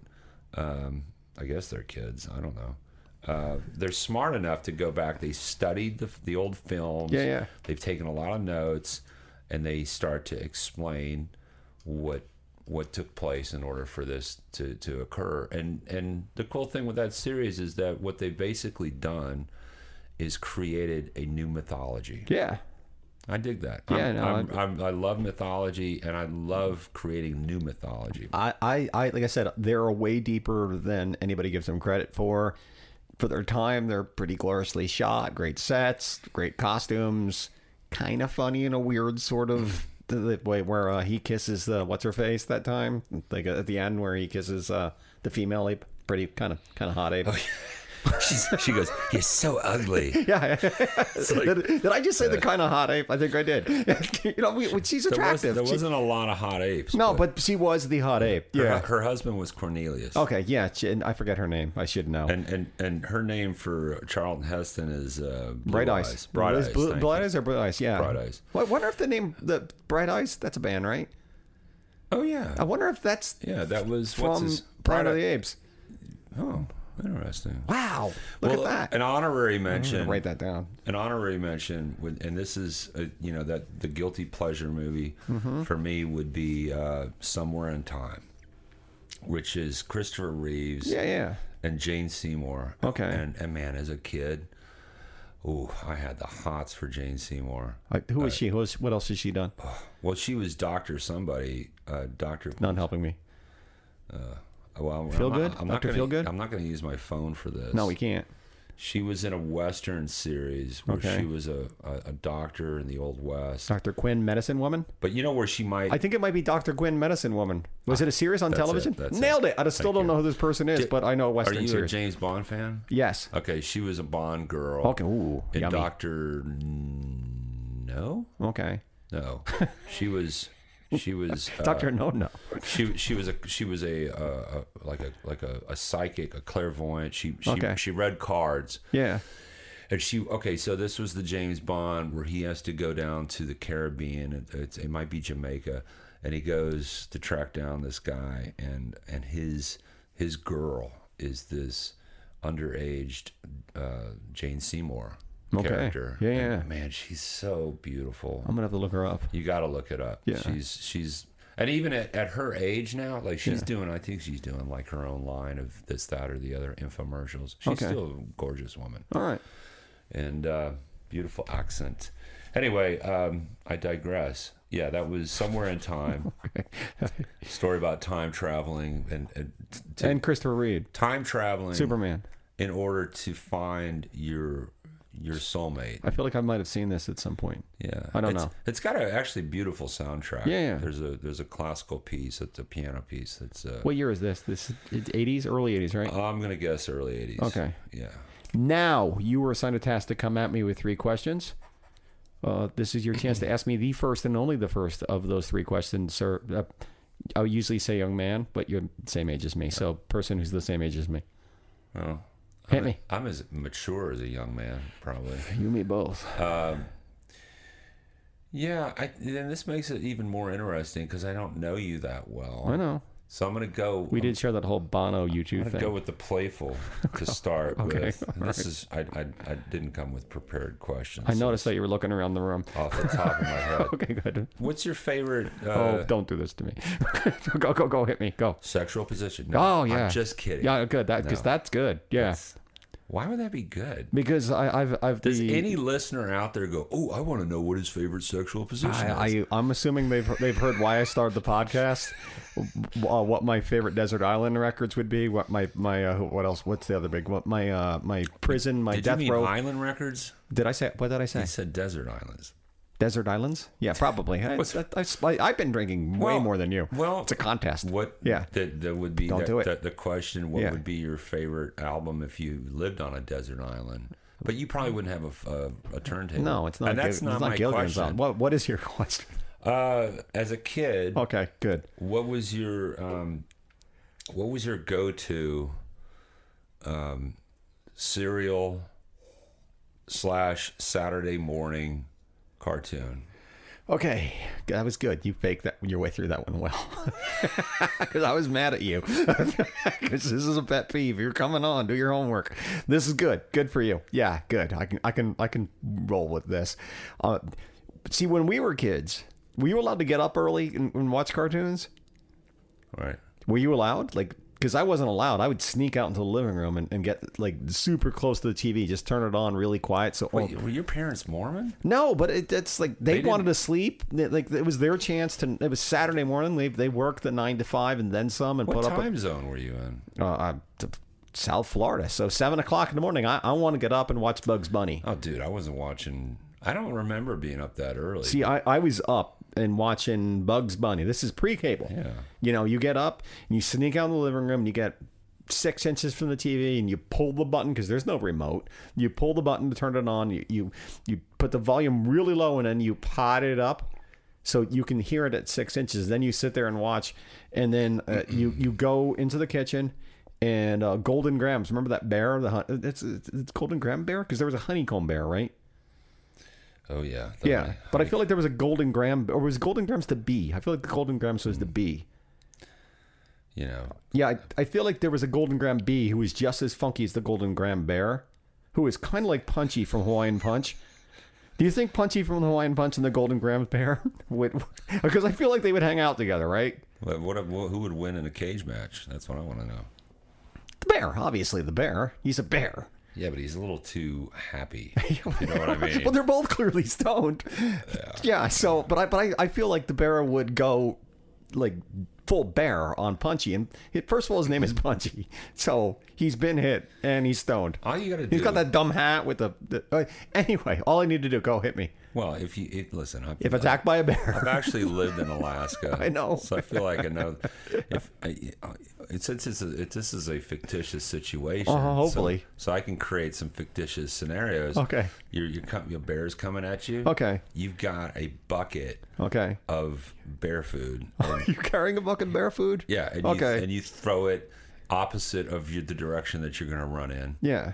Oh, oh wait! By the way, you don't want to run. No, no. Just walk Are away. you supposed to, are you supposed to curl up in a, or, are you supposed to get real big, like bear like? And It depends on the bear. bear. What Yeah. my friends in Alaska have told me is um a lot of times, and this is hard to, to disseminate, but if a bear decides they're going to eat you, you're gonna die. you, there's nothing you can do. Yeah, just enjoy the. And, and if, yeah, if you have a gun big enough to Shoot try yourself. to kill them, okay, you better be a really good shot because Yeah. all you'll do is piss, just piss them off. Yeah, But that uh, the last we were there last year, and there was there was like three black bear uh, incidences that led to uh, human casualties that within like a month. Alaska's a crazy place. black isn't it? bears yeah. they uh, they're a little bit smaller than the brown slash grizzly bear, same Uh-huh. Yeah. thing. Uh, but but uh, the, they are very fast. Yeah, And there's there's there's no outrunning them. no, There's you you might think, oh, I'll just climb up a tree. They're they- the better climber. yeah, they, they can are. climb a tree. But hey, you know what? If you're faced with that situation, run as fast as you can. Run up a tree. Do whatever you can.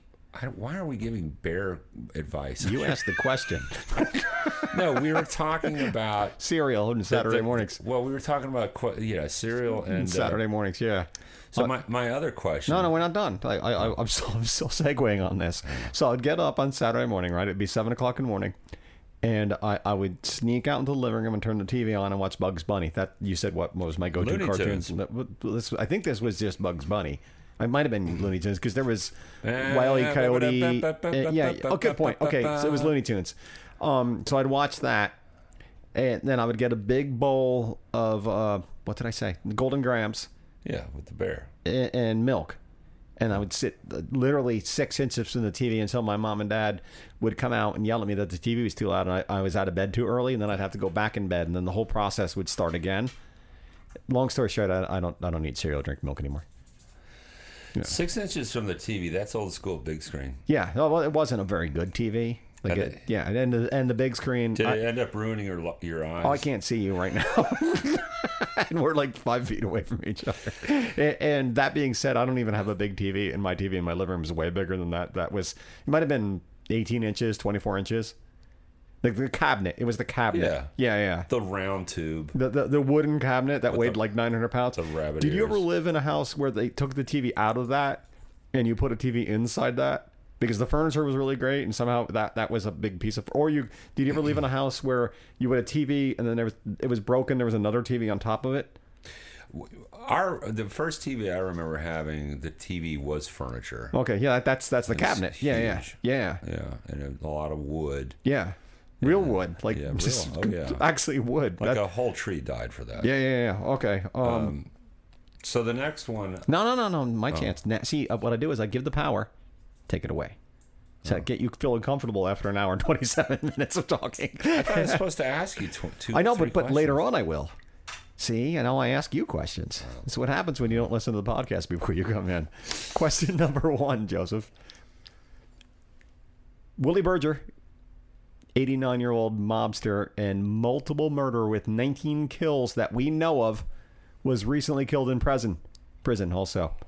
Uh, is this frontier justice or is, is it just evil? Question number one. Recent, recently killed. Uh huh. 89 year old mobster. Yeah, I he heard killed about 19 people. I think it happened at the beginning of the year.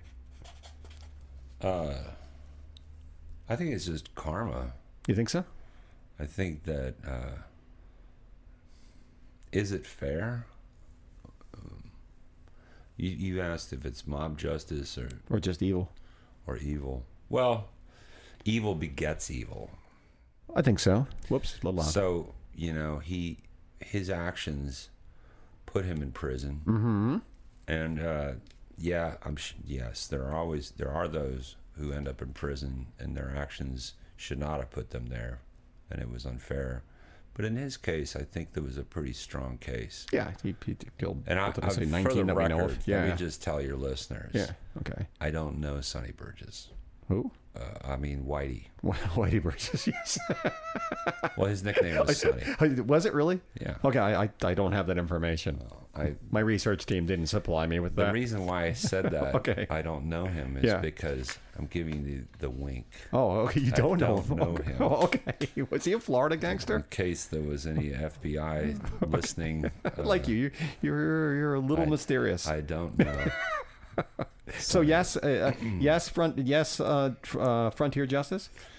Listen, he was a hard guy for us to wrangle. And, Yeah. Uh, I mean, for them to wrangle. And uh, at the end, Mm-hmm. with the FBI being involved, uh, the informant thing. I feel like you have a strong opinion on this. No, I don't. Okay, I okay, you're just making shit up. I don't know him. Okay, I know, but uh, I feel like you know more about it than I do. My, research My monkey just gave me family doesn't know anything about him. Okay, yeah, I know. It didn't get you out of prison. okay, Um, I really hit on it's weird that you hit that. yeah, it's just Anyway, favorite book, you know, with Planet of the Apes, Um, Long Lost Brothers. maybe maybe uh, to answer your question, Yeah, it's, yeah. it's a little bit of both. I think so. um, it's it's a it's a tough road once you uh, crack open that seal of of uh, taking human life to Uh-huh. further your agenda. Yeah, You're uh, you that that is ultimately the making the deal with the devil I think so. because you are forsaking one possible outcome that you don't want for your life. Yeah. That's the reason why you're justifying killing this person. But you have just opened a door for a whole nother thing. That's the deal with the devil, right? Yeah. You're saying, I want to be a rock and roll star. And, and the devil's like, okay. Okay. But, you know, he, he you end up being a rock and roll star, uh, maybe in the future or in the past or on a planet where, like, the aliens uh, celebrate uh, stardom by eating you after the concert. Like, that's very what a noble way to die, though. Hmm. Kind of like getting eaten by the bear. Right. Uh, Maybe I don't know. I don't know. Yeah, no but knows. Uh, yeah, so that's that. Okay. Question number two for you. Uh, according to the New York Times, over eight. 80,000 Americans die of uh, the of the flu last winter, the highest toll in years. Are you willing to protect yourself and the people you love by getting a flu shot this year? Wow. You have done your homework. No, no, I haven't. Not at all. No, I, I listen to a lot of interviews, and I always love it when the the first response after a question is, "You've done your homework." so I just wanted, There's no way that that could have done my homework on I just wanted to throw that out there. Hmm, this guy, he knows, he really knows Joseph Martens. he knows something about the flu. My feeling, his feelings about the flu shot. Well, so, are you willing to get to uh, to get poked by the needle to save the, you and the, the people you love around you? It is funny that you asked that question because Jesse and I, we've talked about this The flu shot. uh, over the years. Yeah. It's not been a main, you know, like dinner conversation. It's probably best. we, Yeah. Jesse uh, has a different opinion than myself. Okay. I was sort of of the of the notion that you, if you uh, take care of yourself and you, you really, I think washing your hands thoroughly Yeah, yeah. Soap is your friend. and, and not using your hands to open doors, Uh-huh. public doors, Yeah. is very important. okay. And uh, well, how do you open doors without your hands? Said the guy with the funny voice. He's my listener. That's what my listeners sound you, like. Yeah. uh, in in bathrooms where where there are no handles, you use your elbows. Uh huh. Or You- wait. You use a part of your hand that, Right. that you will not rub your eye The bottom of my shirt. or, or pick your sh- pick your nose Uh-huh. with, Yeah. uh, because that's where where the germs get in. Yeah. Uh, but I'm not answering the question yet. Not yet. But I am getting there. I know. Uh, um, so I, I, I thought, well, you know, there's preventative medicine, Okay. which is uh, in actions, and and that thereby, I don't have to get the shot because I I'm, You're I've stronger. Heard, I've heard that. Uh, I've heard that. Uh, well, I guess it, it's it's public knowledge that that the the serum, the the anti uh, Virus. virus Thank you. is is last year's remedy because that's all they can give you. Yes. But but I, I I've been I'm in a constant state of evolution, and and I'm always willing to uh, prove myself wrong or let somebody else prove myself prove me wrong, because that really is the only time you learn, right? Yeah, yeah. If I get in the flu. No, when you when you when not only when you're wrong, but when you know you're wrong, Yeah, that's yeah. when you learn. Most of my life. And I read this article uh, on my AP feed, and it was a story of a of a woman whose husband contracted the flu, and they were of the mindset of not getting the shot, and he very quickly developed pneumonia. Sucks. And he also uh, that that immediately put him in the hospital. The doctors said that if had she waited an hour longer, Uh oh. he might not have survived. He got s- uh, s- he his, his blood became septic. Yeah, septic. yeah, yeah. That's where it's like toxic. Yeah, well, it's think. it's it's it's basically where what happens next when you go that route. Your organs start to shut down. Never they, fun. They had to uh, induce a coma, Okay. and this ordeal. By the time he came out, which Uh-huh. he had very low likelihood of, of, of doing, according to his doctors, uh, he had to relearn how to walk. The flu sucks. But this was an extreme version. But, super flu. but I, I read this. It wasn't the super flu. It was the Is there a super flu? I don't know. Okay. But my point is, is that it's it's not just the flu that Pretty can good flu. that can ruin Yeah. your life. Yeah. It's what the flu can lead to Yeah. that puts you in the hospital. Yeah. It the flu itself is just the doorway. You're gonna. I sound like I know what I'm talking about. It but I- seems like you do, but, I don't think you do, do you? but, but I but I well I read this article Okay. and it and it was inspirational and I thought to myself and and oh and the woman the woman uh, who who authored this Uh-huh. uh her you know she, it was her husband that almost died oh. she uh she says she kind of ties it up in a nice tidy little um circle with regards to what the the the, the reader is probably thinking like I was is if you're if you're skeptical about the flu shot she addresses that she says yes the the shot that you're getting is for last year's flu. Uh-huh. Last year's flu, That old flu. true. Not a new flu. However, Okay. it does strengthen your immunity To the flu. Great deal Yeah, yeah. and it, it is you can research it don't take my word for it that people that get the flu shot. There won't be any links in the show a- notes, by the way. a very uh, a much smaller likelihood of getting the flu So you're pro flu shot. i didn't say that Okay. it's because like, I felt like you weren't going to go there. You guys just t- tool around and camper around the world. yeah Yeah. a mobile home, a listen, trailer. Yeah, I'm, yeah. I'm a it- f- I'm a yeah. I'm a fan of you know what the We- flu shots, but you won't get one. One of the great things about evolu- uh, evolution is, technology. Yeah, If, yeah. if you don't use it to your advantage, Uh huh. and technology obviously includes medicine. That's a big part of our technology. Okay. If you don't use it for your advantage, then you, you're inviting. Uh, oh, I could hear your pen writing. I know, right? I was just right. You, you're, you're, you're inviting unneeded. I, I just uh, wrote something down. and you'll never know. Like the, I'm on the couch. I wrote crazy down. we just we, we we need to use the tools at our disposal. so, so you're anti-flu shot? I didn't say that either. Okay. Are you, are you are you willing? That was the question. Are you willing to protect yourself and the people you love by getting the flu shot this year? Yes. It's a simple question. Are you going to? Yeah. Really? Have you ever gotten it before? Yes. I think it's nonsense. Oh. I think I think it's a, a way for the government to control us. us. I don't know. I can't afford a flu shot, man.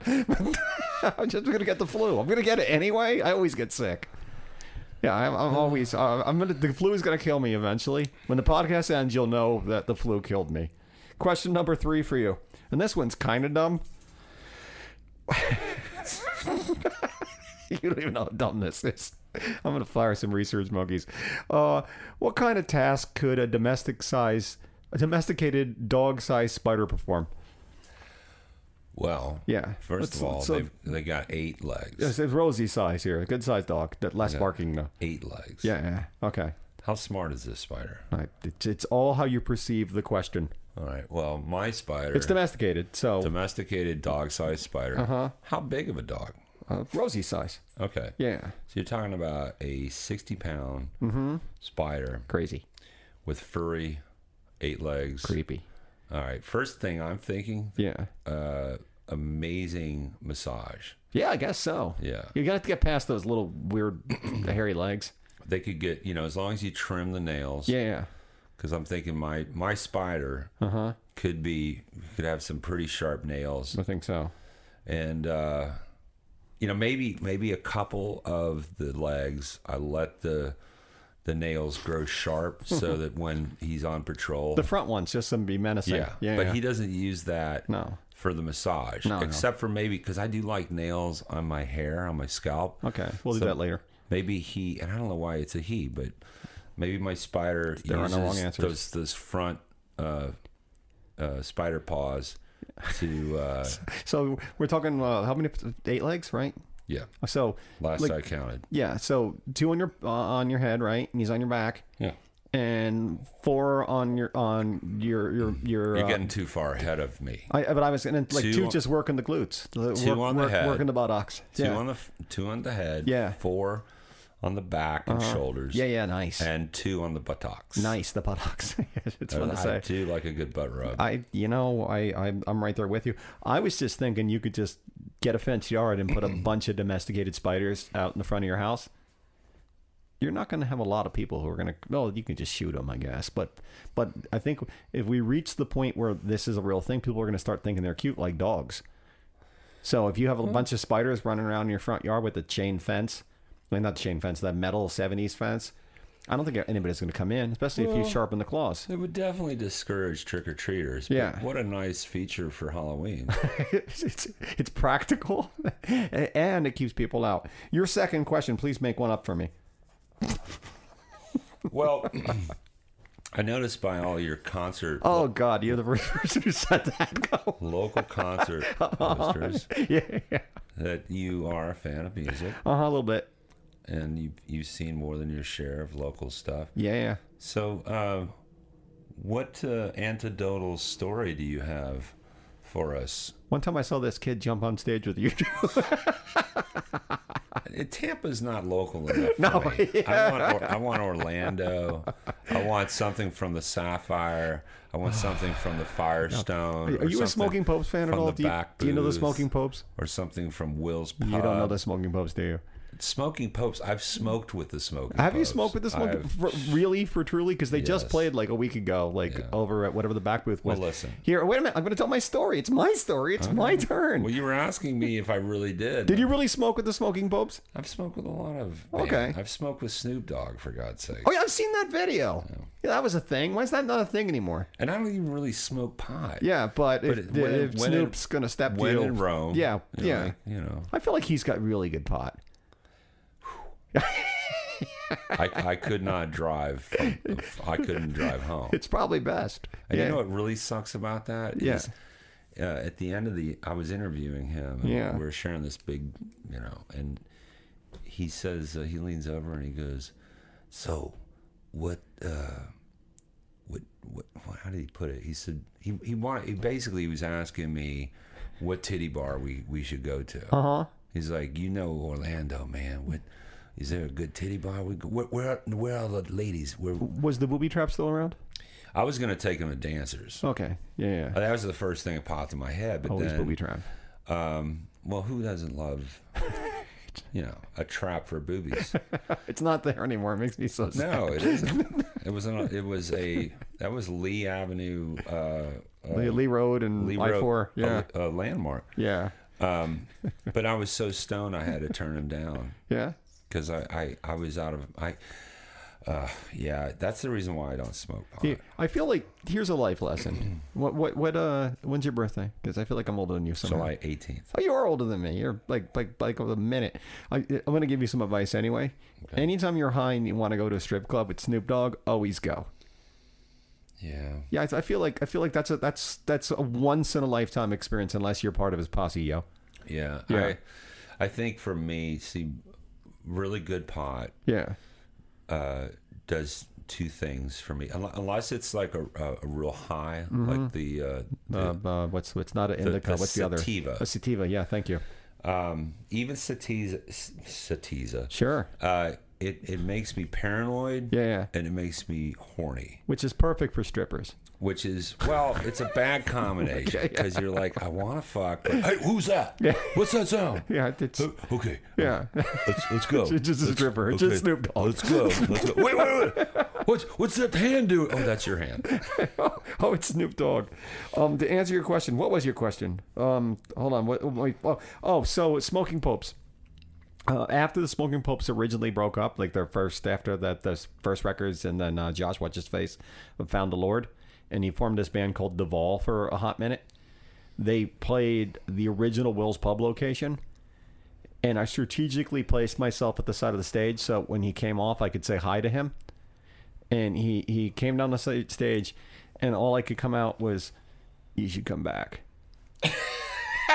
that, that- that- that's well. I, I got another one. Can I? Can I? That's your story. That that's well. I got a better one. I got, I got I got a better one. you should come back. yeah, well, I just couldn't figure out. I just want to say Did you- thank thank you for those first two records. Did you say in the creepy fan? Yeah, it was. I, I'm sure I had a You should come back. tomorrow later to my house. I, I uh, also uh, I, uh, I I'm guessing you know the Cowboy Junkies. Know them. Yeah, yeah, you smoked pot with them. you went to, you went to Rachel's with with Margot. Yeah, so yeah, go hit me. Go. You you've hung out. You opened up. You you you played with the Cowboy No, Junkies. this yeah. is your story. Yeah. Um, I got a chance to to meet Margot, like, just, and it's a really long, involved story. But uh, the guy I was hanging out with at the night realized I wasn't going to say anything, so finally he went, uh, "Margot, this is Peter. Peter, this is Margot," and I went. I know, and that that's all I could. And all, I wanted to thank her. That, that was like was- she was so pretty. she was so beautiful, right? You know, right there in that in that moment, she was the the everything that I loved about music and that sound and, and just the, the, they're so great in concert. And I was backstage and all, and she literally went okay, and she turned around and walked away. I blew it. So, eh, but I like those moments. To me, that those are my favorite moments. There's a lot of humility that comes. You know, it's like kind of checks you. I don't want to ever meet my, my anybody famous again besides you. I met Yeah. uh, Yoko Ono. Really, was that crazy? Yeah. I've, I've met the oddest assortment of celebrities. Yeah, I met Frank Zappa. that's cool. He told me I had nice hair. You do have nice hair. Well, no, I really had. I, I know I, you had some glorious hair. I had Robert Plant hair. Yeah, you did. I mean, Robert Robert Plant was jealous of my hair. You you met Robert Plant. I, I didn't, but I have an amazing story. He saw your him. hair somehow. He uh, heard about it. Okay. No, he. He saw the video. How much time do we have? We got we got all the time in the world, dude. I got, I got nothing going on. My friend, so Yeah. I'm from Nashville, Tennessee. I still have a lot of my closest friends live there. My buddy that I went to college with for a hot minute, he reaches out. He says, uh, leaves me a voicemail message. You know, I'm working at at this. Actually, it's it's, it, it's still one of the one of my favorite restaurants in Nashville. PM across the street. PM? PM across right. the street from Belmont University, and. Uh, he says basically I, I learned that uh, Robert Plant has been coming into this place, a little tiny bar, only you know maybe eight people, ten people could sit at this bar. Uh, has been coming in there every Wednesday for, for the past few weeks, and this is in Nashville. That's so nice that he can just come hang out and no one fucks with him. Well, Yeah. yeah, and he uh, and and the story actually addresses that. He, uh, I think at the time he was recording with Alison Krauss, Raising Sand, and uh, so my buddy, you know, wanted to tell me you're because he knows what a Zeppelin fan I am. Yeah. and he says it's so cool. And then he leaves me another another message uh, a week or so later. And he says, "Dude, you got to call me back. I got a great story for you about Robert Plant." Uh-huh. And I talked to him, and he says, "So, our bartender called in sick, so I had to, you know, sit in. And it was Wednesday. Robert Plant shows up. He's with his buddy. He's sitting there, and he goes, uh, "You know, I I never do this. I never." To show up accents. And he goes, You know, I never do this. You've known me for a long time, and uh, you know I never do this. But I did this Uh-oh. today. Uh-oh. I was down the street at Harris Teeter's, picking up a little bubbly or wine, whatever. And Sounds uh, like Michael Keane. Some not Michael Keane. Who? who and who's, uh, Michael. Caine. Kane. Thank you. Yeah. Okay. Go ahead. I, I interrupted. And yeah. uh, Michael Keane is, and he, is and he, the- he Mr. Mom. He he proceeds to tell the story, and of course David's telling me he's like, "Dude, it's a small bar. I can't help, I can't help but eavesdrop. You know, it's not like I'm being creepy, going, you know, putting my ear in. Yeah. Yeah. But you know, they're sitting there drinking some wine, and and Robert Plant is uh, debriefing himself. He feels it's clear that he's been traumatized by, Yeah. by what just took place. Uh-huh. What did, what took place? so he's at Harris Teeter. He's standing in line with a couple bottles of wine, ready to go home after a long day of recording with Alison Krauss. And there's a, a young woman, as he describes, young enough to be my daughter. Okay. So And she's standing of the there with her with her little girl, and uh, and and he goes, "Uh, "Yet I never do this. I never do this." But I'm sitting there, and I'm like, "Well, you know, I I want to let her know who I am because she's wearing a song remains the same." okay. Yeah. Concert T-shirt. That's an important detail. Yeah. Yeah.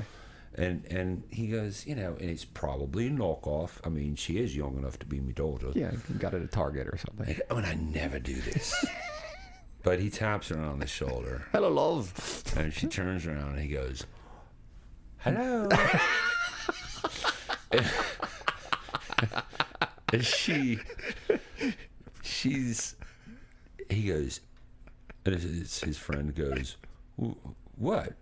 And he goes, "Oh yeah, what?" She takes her little girl and just walks away, goes to the next checkout oh, line, looking at me like I'm some bloody homeless guy. You know, it, it's just somebody probably needs a shave and a, and a good haircut with these great curly pubes on my head. And um, he's like, he's like. He's saying to his friend, he's like, I'm fucking Robert Plant. I never do this. I- he goes, It serves me right. I know I should never do this, but I did, and it bit me in the ass. I t- he goes, I was so embarrassed, I left my wine right there and I walked right out. Goes, I had to go to another another grocery store to get me wine. He goes, I felt like, he goes, I thought management was going to come and kick me out. He's like, poor guy. poor, poor Robert Plant. He's had such a rough life. But so and then so a couple years later, I'm, I'm playing uh, Orlando Calling at, Uh-huh. Yeah, at yeah. the Citrus Bowl with Hindu Cowboys, and, I'm, and I find myself in this conversation with a handful of local promoters. Well, not local; these are big big name promoters. Yeah, that's a big thing. Actually, one of them was a local promoter that was handling one of the bands. Uh, It was the Supervillains, actually. Yeah, yeah, yeah. They were playing it too, Hindu Cowboys, and you know, freaking, jeez, it was like Kid Rock and the Pixies, and uh, I mean, there was like thirty bands. That was at that was at the the stadium thing, right? yeah, Yeah, yeah. yeah, and uh, and and Bob Seger, who by the way, his golf cart ran over Jesse's fiddle. Oh my god. He was following us to the stage from our from our tour bus, and Jesse's fiddle fell off of the golf cart. Sorry, I know that's not funny, but it's a little it's a little funny. over it. I mean, crushed it. Yeah, he- so it's gone. Your, your violin's gone, right? Anyway, I digress. So we're at the Orlando Calling concert, which never happened again. Yeah, And which there- is, which is a shame. There's a bunch of promoters Yeah. standing around in a circle, drinking and and sharing, trying to one up each other on stories, and I'm just listening. I've got nothing. You got you got the, the Robert Plant story. No, Okay. because somebody beat me to it. Oh, someone knew that story. Hang on. Okay. uh, f- this this promoter he goes uh, I'm gonna tell go- that story. he goes yeah so man I'm, I'm in london with uh, with blake shelton and uh, you know we're doing we're doing this concert and Is that the American Idol guy? yeah Okay. and he goes uh, and uh, we we go out to dinner robert plant is in town and and and I know his uh, his manager, and uh, we go out to dinner, and uh, and we're just talking, and Robert Plant tells this amazing story that he was in Nashville a couple years ago. Hello. And this guy tells the exact same Oh, story. you got ripped off. And no, I didn't get ripped off. What I learned is how insecure Robert Plant is. that two years later, he's, still- still... fucking telling this story. Like, oh, I never do this. well, apparently he never does that. Well, in my in my head, I see jazz hands, and Robert Plant, Charles Nelson Reilly, kind of. Oh God, Hello. he, he needs therapy now. I, you know, can you imagine you're you're you're Robert Plant, and now you can't even buy wine. At a Kroger in Tennessee. Know, Terrace Teeter. So Um, hey, we got sponsors. One of them is a Scott sponsor, and uh, it's Compass Box Whiskey. You should drink it. It's really tasty. Uh, go to a liquor store, ask for it. There's some there if you want some. And we, we have Button Guy. what's it called? It's called Compass Box.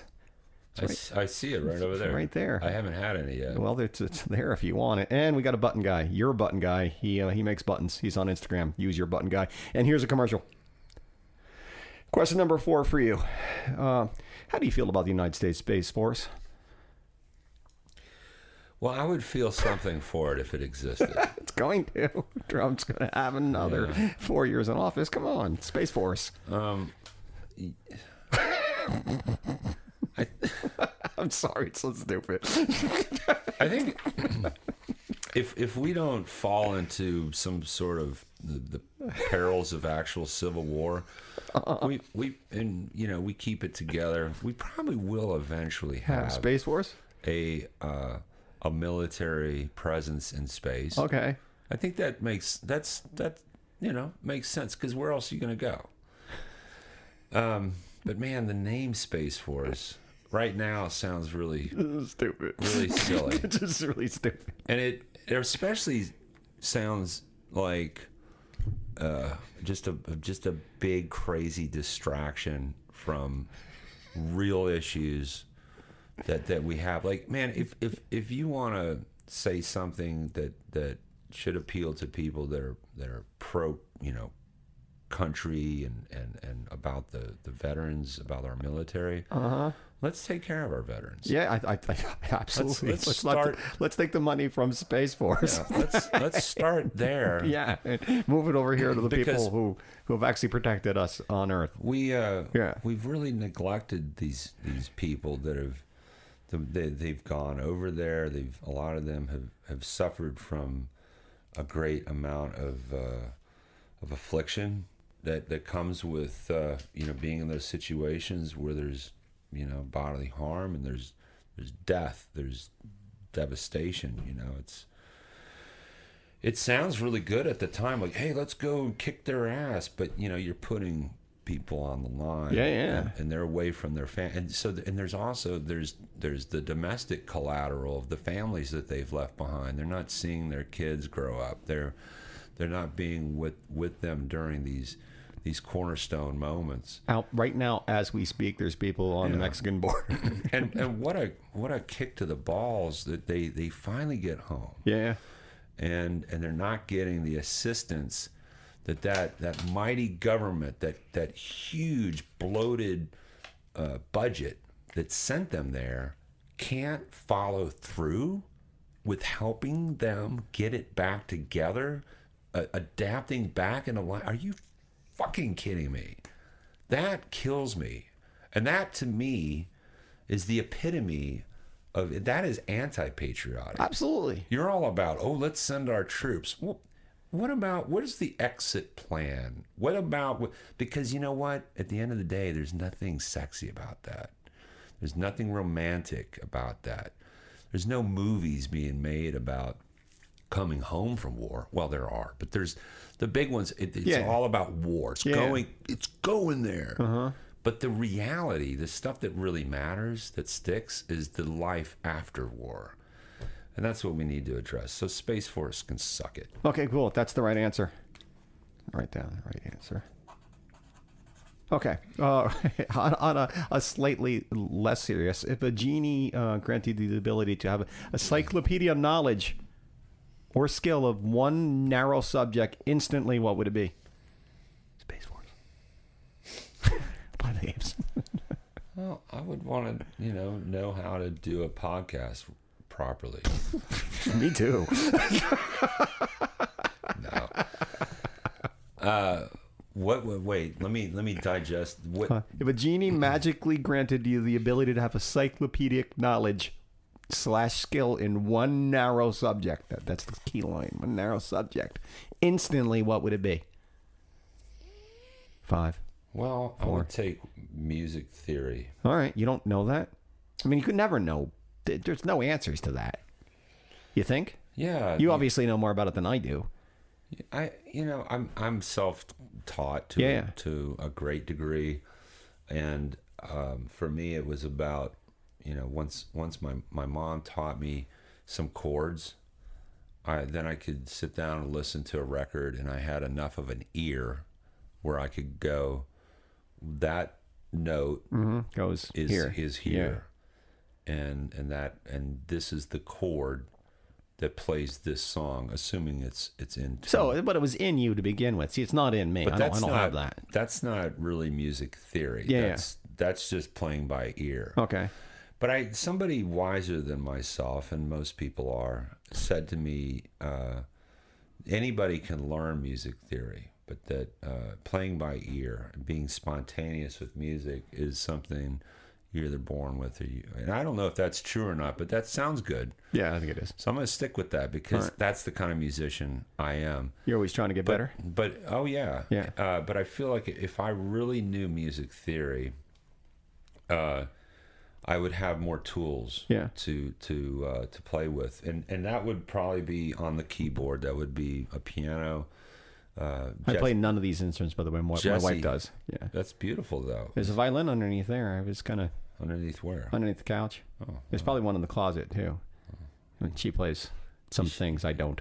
you should bring it out of the closet. I know. I try to get her to play more, but uh, she she's one of those people who actually can play beautifully, but she was kind of forced to play as a kid, so she resents it a little bit. Yeah. Then that, that makes me sad. Yeah, that's why we got we got a, like a semi sort of a little bit decent keyboard for her, like Let's- 88 keys, and and uh, because It's a big enough keyboard. I wouldn't want to be schlepping that to gigs. no no, it, but it, it's not. We're not gigging. Uh, it sounded cool when I said it though. Jesse, Yeah. Jesse was forced. You know, I, she showed some promise to her parents, and then they insisted that she take violin lessons. You said fiddle earlier, which I like.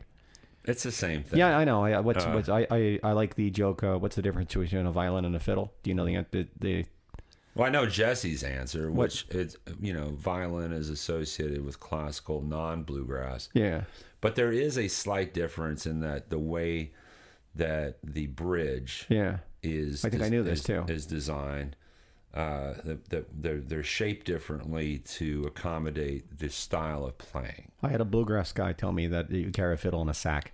it has to be a burlap sack Bluegrass joke. yeah. and we used to Does she play down here? I, I, I saw you guys play Saturday, but I, I, I was drinking. down where Does she play? Is she playing on her neck or is she playing down like this? Because I know that's a bluegrass thing too, where it's resting on your arm. Am I wrong on this? You know more about music than I do. she's i mean I feel like she was kind of like wasn't up like classical style. She wasn't up in her in her neck. she uh there, there's a difference in how you hold your your wrist Yeah, yeah. that i've noticed Yeah, that allows the the reed to either play single strings Mm-hmm. or blend strings together to get more of a chordal type of sound. yeah, yeah, Um, Jesse can do either, yeah. and uh, she's as far as her placement of the reed on the on the on the strings, it's pretty much right there between the bridge and the and the neck. Yeah, She doesn't it's sweet watching you guys play. take. Well, thank you. Yeah, it is. I, I see you watching her, and you guys played enough where you probably can key off each other, and it, it's very sweet. It's it's uh, I, I wish I had that with my wife. That's that's an extra language that you guys get to speak to each other, which is sexy and wonderful and amazing and beautiful. And I I'm sure you don't take it for granted. I hope I don't. I mean, uh, I think if you do anything enough, you you might have a tendency Yeah. to slide towards that's just the way it's going to be tomorrow. Yeah, yeah, But you know, we we realize that tomorrow doesn't come until it comes, There's absolutely illusions. and uh, you know, it's it's a, it is a beautiful thing. I love the fact that we've evolved over the years to um, have this communication that's unspoken uh, on on stage and off stage, um, and uh, You kissed her goodbye when she left, which was very sweet. yeah, well, No, that's sweet. I do that. I, I don't ever let her leave the room. Like not leave the room, but every morning I get up and and she gets up at the crack of dawn, and I don't. I lead this dumb life, so I don't really have to. But I get up and and see her off because I don't. I want to kiss her goodbye. I want to see her, make sure she's okay, and pack her lunch and shit. And I kind of get that from you. if Jesse and I are together, Yeah, uh, her morning usually starts off because she sleeps later than I do. lucky. Uh, Yeah. our, our dog Emmylou Harris and I of course. sandwich her with kisses Oh, in the morning, oh, and and hopefully our what do- a special sandwich. hopefully Emmy's kisses are stinkier than mine. Yeah, But that's uh, that's been a tradition, uh, and that's I think that's probably a good way to wake up. And then uh, maybe there's breakfast made on the camper stove, or uh, or we we just decide to head on down the road to whatever our, our next destination. it's exciting is. being you, isn't it? It's a good life. If, Yeah. If I wasn't me, I would be a little jealous. Um, did you ask your third question? I'm not really good at this, dude. That's all I want to do is talk to people. and we're having a good time, you having a good time. This is all right. Yeah. Did you ask your third question and make one up? I don't think I did. I Okay, asked- this is I- your last one, so no pressure. Yeah, I asked about the uh, Saturday morning cartoons Uh-huh. and cereal. I asked you about a moment with a, like a local Oh yeah, my my uh, Josh Carter moment. Yeah. So one more. concert. So I guess my last, and this off the top of my head, Uh-huh. um, what advice would you give to um, somebody? This is a two two part question. What, Is it really? okay. Just- That's the first part you're making up. Yeah. okay. the first part is what advice would you give to somebody that's just moved to downtown Orlando, Uh-huh. or not downtown to Orlando? Yeah. Uh, and also, what advice would would would how would it be different from the advice that you would give to somebody that's lived here as long as you have? It's the same. Go to Beefy King. It's the same way. Go to Beefy King. Always go to Beefy King. That that's the answer. Go to Beefy King. Unless you're a vegetarian, then you probably shouldn't go to Beefy King. and what happens when BB King, Beefy King's gone? It's never gonna be gone. You bite your tongue, young man. It's Beefy King. No. Um. Uh. What advice? I would. Uh. I would say go to Beefy King. I'd say go to Tanqueray's downtown. That's a little institute, institution, institute also. Uh. I would say um. Um. Uh, walk around like downtown not downtown in the in the, the actual downtown part, but in the where the where the, the houses are. And look, we, we've got some oldish houses. I mean, I mean, they're nothing's really old, early 1900s, but it's pretty down there. And then uh, avoid Disney. you know, we got stuff. You know, ask ask someone who looks mildly hip where they go. You know, and, and then go where they go. but Go- not too hip. yeah, go to go to Mills 50 or come into Audubon or you know go down to the Milk District. We got stuff. You know, we, we we've got things. You don't need to go out to iDrive, and there's good stuff out on iDrive. I'm not shitting on iDrive, but it's you, you rolled your eyes a little bit. Um, No, I was just yeah. thinking about the, the the guys with the skinny tight jeans and the handlebar mustaches that ride around on the fixed gear bikes. we still have those. I, maybe I'm I, I I haven't been in Orlando a whole lot. Yeah, you- you- lately. So you guys, Alaska, you guys ran those guys out of town. No, I didn't. I, I, there's room for everybody, dude. I, you know, I just that's not my thing. But but uh, more power to you. If you don't want brakes in your bike, There you knock yourself out. There's room for everybody. yeah. I like that. Yeah, it's, it's, I also feel like though sometimes you can't help but look at somebody and go, "You're trying a little too hard." But you did that. I did that. I wore parachute pants at one point. I'm sure you made some bad fashion decisions. you would flip flops on stage in front of 70,000 people. Proud. Well, they couldn't see my flip flops. Yeah, I know, but you almost slipped. You almost blew it because of bad wear- footwear. I did wear parachute pants. Yeah, me too. Skinny tie.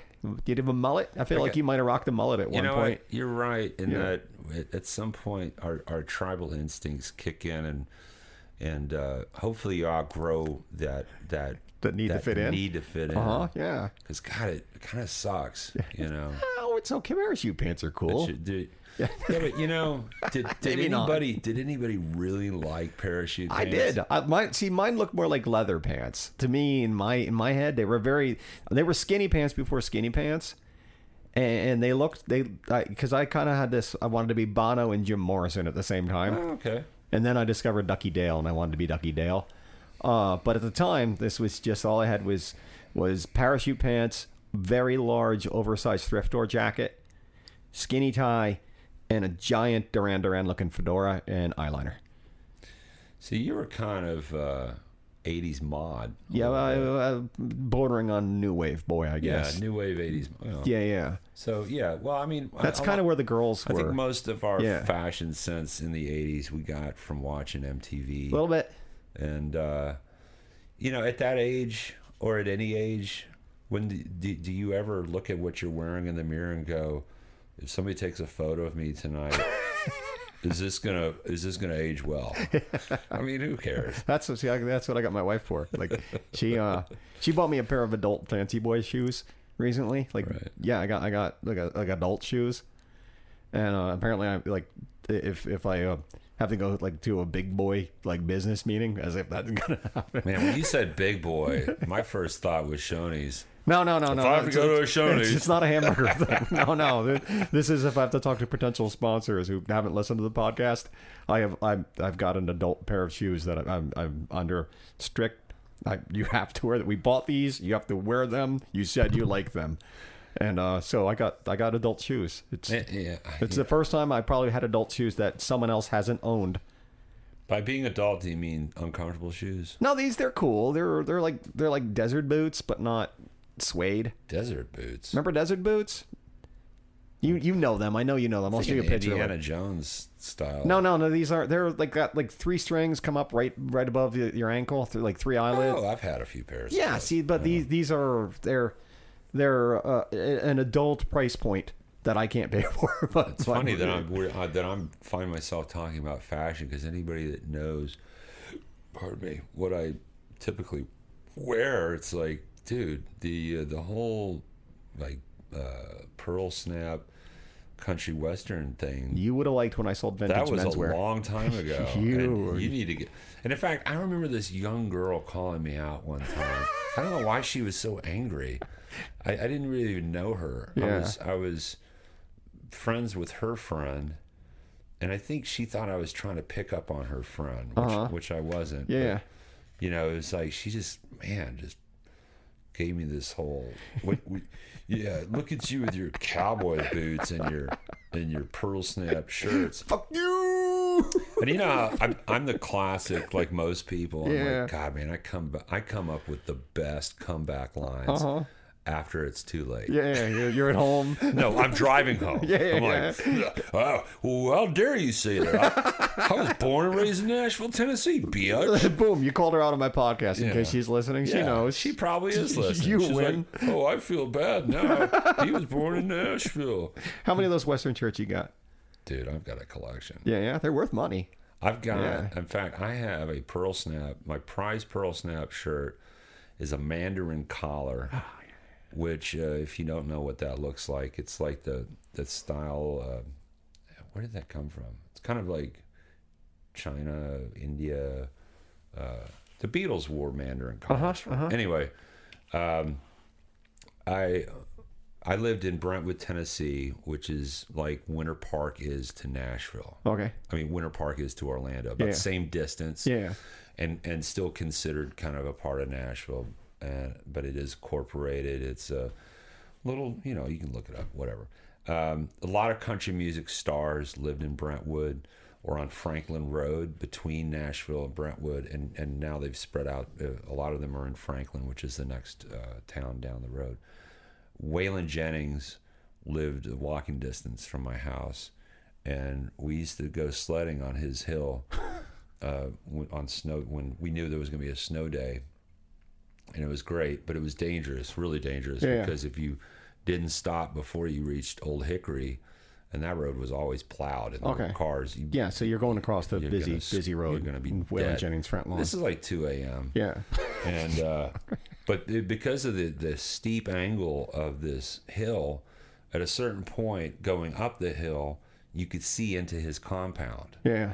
especially in the wintertime when the leaves had fallen off the deciduous trees you could see directly Good into word. his he had this brick wall Uh-huh. which was maybe 10 feet high Yeah. and he had a swimming pool back there like a kidney shaped pool with a, uh, a, a, a very steamy um, hot tub Hot tub, of course. And you know people just you know hanging out in robes and bat and, and bathing suits and some of them naked i noticed because you could see them from through the trees you creepy guy. creepy kid yeah, okay. i'm like 13 years old Waylon Jennings, full bush, cowboy hat. Yeah. and uh, and I remember one one year it, it snowed. It was after New Year's Eve, and I had fireworks left over from New Year's Eve. And one of us got into my duffel bag that that it might have been me that was full of you know like Fireworks. random you Yeah. know, fireworks and whis- whiskey that we stole from from the folks' liquor cabinet. Maybe some smokes, maybe some pot. I don't remember. Boys Life magazine. And- Slingshot. and yeah. We light a, a roll of uh, of of of blackjack uh, firecrackers, and uh, a few minutes later, Waylon Jennings, shotgun, I'm, front I'm lawn. sledding. I'm, I'm sledding right past the, the, the main gate, and and this little side door opens up, and here comes this this gentleman in in, in like uh, uh, slippers and a robe, and smoking something and a drink in a hand, and he he looks around. And, he sees these sleds and my handful of, you know, these. It's my my friends are like the the the the the what do you call it? We were like the kids from from Misfit Island, the uh, the toys from Misfit. yeah, Island. yeah, yeah, yeah. You guys said that the, uh, the, the Well, yeah, we weren't the most popular kids in school, but man, we knew how to sneak out of our parents' house before snow night and go out Yeah. and drink some whiskey and get in trouble in front of Waylon Jennings' house. He comes out there and he looks around and he's like, fuck, you guys are trying to upstage me.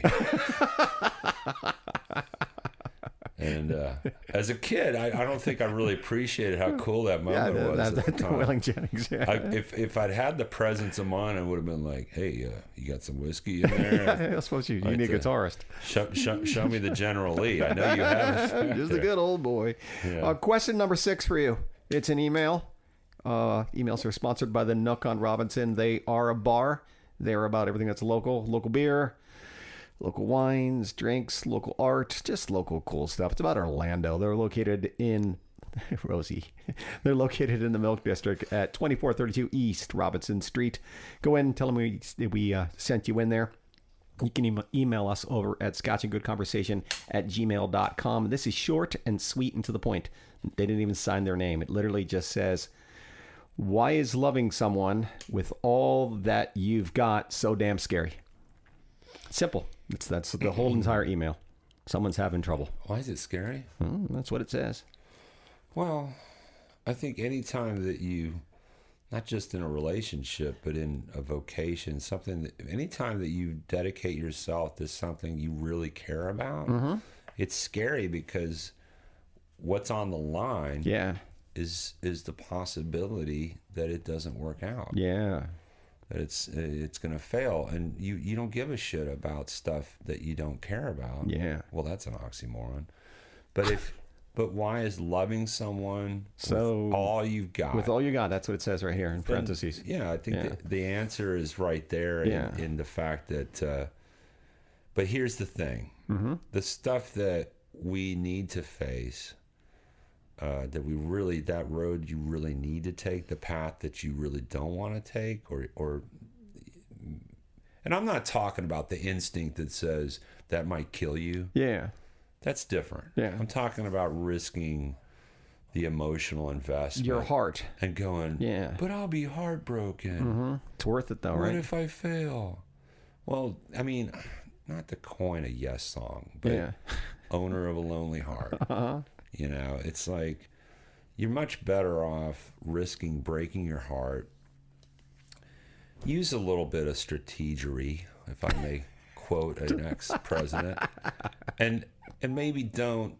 You know, when it comes to a person in that romantic relationship, it's probably a good idea not to lay it all down Yeah. immediately, just because you feel that.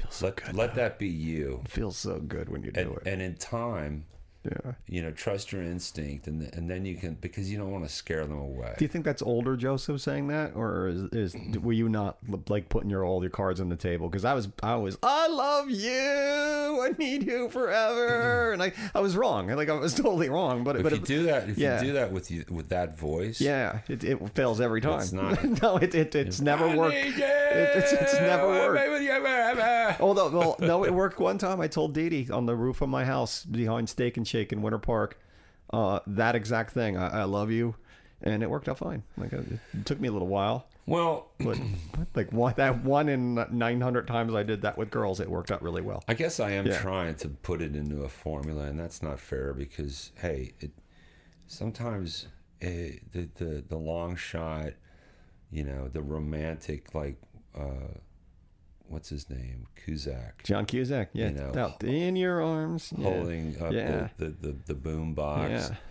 You know, that's look. I did that. Yeah. I did that all through high school. I was that guy, and I was Lloyd Dobler.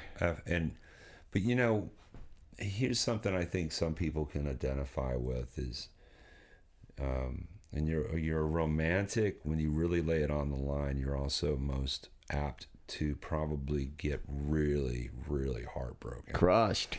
And there's some good stuff that can come from Yeah. that. I've written a lot of my best, my favorite songs from that. And uh, man, that pain is so pure and it's so real. You don't appreciate it when you're in it. We we but- talk about that a lot later podcast. on, yeah. you're like, man, I discovered George Jones when I was about to kill myself. Oh, and you're you're on the the floor in your bedroom at two o'clock in the morning, just bawling your eyes out because because someone doesn't love you as much as you love them. No, that's, that was the good stuff. That was the cool stuff, and it brings you to where you need to be eventually. Yeah. Yeah, I think I could be Well, wrong. You're. I think you're lucky. Yeah, You're born. If you're born with a heart that can be broken, yeah, you're lucky because what I discovered in my life was that I I got broken a few, maybe too many times Yeah. for myself, and I then became the guy that I remember an earlier me would have said that guy doesn't care about women. mm-hmm. Uh oh. I was able not no I Yeah. didn't abuse women. Yeah, yeah. No, I, I didn't think you had that in you, but, but but what I'm what I'm getting to is that a, a younger me became very very close, like best friends with girls that I was really attracted to oh, done that. Yeah, I've done that too. A lot of guys have, and because I didn't know how to break that seal, Yeah. I was too afraid. And uh, and these girls would always, I was, it, it was consistent. Their little talks with me, or long, not little talks, long, long, long conversations would be, why can't I just find a guy that's good? and, and and you're screaming on the inside. Yeah, And yet you're also going, you are so full of shit. because yeah, if you've known this girl long enough, Yeah. you know she consistently goes for the bad boy. Uh-huh, The guy that will probably cheat on her. Yeah. The guy that doesn't respect her. The guy that doesn't care about her opinion. But but yet somehow he is the knight in shining armor. Yep. And you know, after I got hurt so many times, it wasn't like a conscious effort to go, "Hey, I'm going to become that guy." My heart just became calloused, Oh, yeah. and I, you know, I found myself playing the field Yeah. in Orlando. And if there's anybody out there listening, if I hurt you, uh, I think he means it. I was that guy, and yeah. I'm sorry. I really fucked up in in, in a lot of capacities where uh, the role was reversed. Yeah. and I found myself in in these quasi relationships where that girl really was a good one, Yeah. Yeah. And not like the one I have now. No, I, like I said, everything leads but you to where you need to be if you was let a it. catch. Yeah. and, and I just I was just not Too afraid to put it all on the table, or no, just no, just just no. running through it. no the opposite Yeah. because I'd already Been hurt. run the gamut and I got a taste of when when you shut down a certain part of your emotional availability, you actually can get some hotter girls. No, there's there. I don't give a shit. that is a truth. there's there's a the lot of guys are listening to this going, dude, that is the fucking gospel. No, no, they're- they're- some girls may be going, oh, that's bullshit. No, it's not. I, I a had I had a little bit of a moment like that before I met my wife. Between my last real girlfriend and my wife, I I had a little bit of a man whore thing that I did. It was short lived. I wasn't really proud of it. I was pretty safe for the But most part. discovered a truth. Yeah, I, you know I Some guys never leave that because they're like, whoa, man, I can get a much hotter level girl because these girls are so used to being, oh my God, you're so beautiful. Yeah. And all of a sudden you're indifferent and you're not faking it. yeah. So, oh, You really are kind of like, ah, I take it or leave it. And that girl all of a sudden that that won't even entertain the notion of of hanging out sexually with her her best friend who really wants to break that mold, but he's too nice. Mm-hmm. Yeah. And all of a sudden, this guy that won't even buy her a drink or like ask her what her favorite movie is, she's like willing to go home with him. well, I uh. Happens all I, I, I made some bad mistakes. Me And- too. And but I think we both wound up in very good places. Like I said, I saw the way you look at your girl. You know, I I I saw the concern when she was trying to come over here, and you had to get her here, and, and you know, you, and you kissed her goodbye, and good for you. And this brings up Yeah. a good thing too to to maybe you know pull it back into for some people they they want to go is this person right for me? Am I right for this person?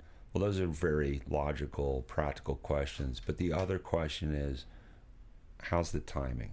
Yeah, because we change. We're always was is that window of time the right timing uh, your your future self might be more compatible with that girl that you're breaking up with right now or vice versa All right, you didn't sign the email, but hopefully that helped if you're listening. Uh, commercial number three. Oh, before that, the Romano Law Firm. If you need a lawyer, Daryl Romano and the Romano Law Firm is the one you need. I would use them. I've known Daryl my whole life, and he's a good man, and I believe he believes in the law. The RomanoLawFirm.com, and here's another commercial.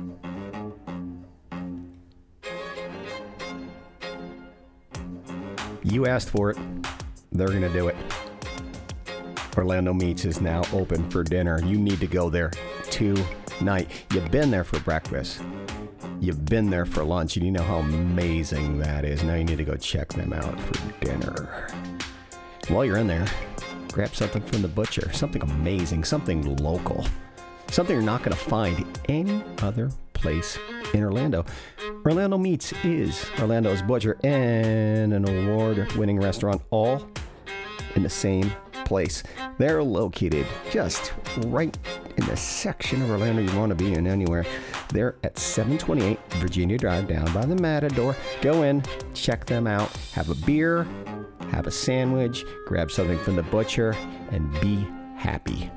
And let them know you heard about them on Scotch and Good Conversation.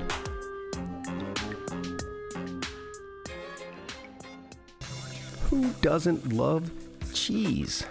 Everyone loves cheese. You love cheese. Your mom loves cheese. Your neighbor loves cheese. I love cheese. And you know who I love? La Femme du Fromage. They are Orlando's cheese shop. Farmstead, handmade cheeses from around the world. They also have wine and beer, and they make the most amazing grilled cheese sandwiches. If you haven't been there, you need to check it out. And if you have been there, you need to go back again. There's a reason people call them Orlando's Cheese Shop because they're so damn good at cheese. They're just cool people. They're located over in the East End Market at 3201 Corrine Drive. They are Orlando's Cheese Shop. They are La Femme du Fromage. Tell them you heard about them on Scotch and Good Conversation.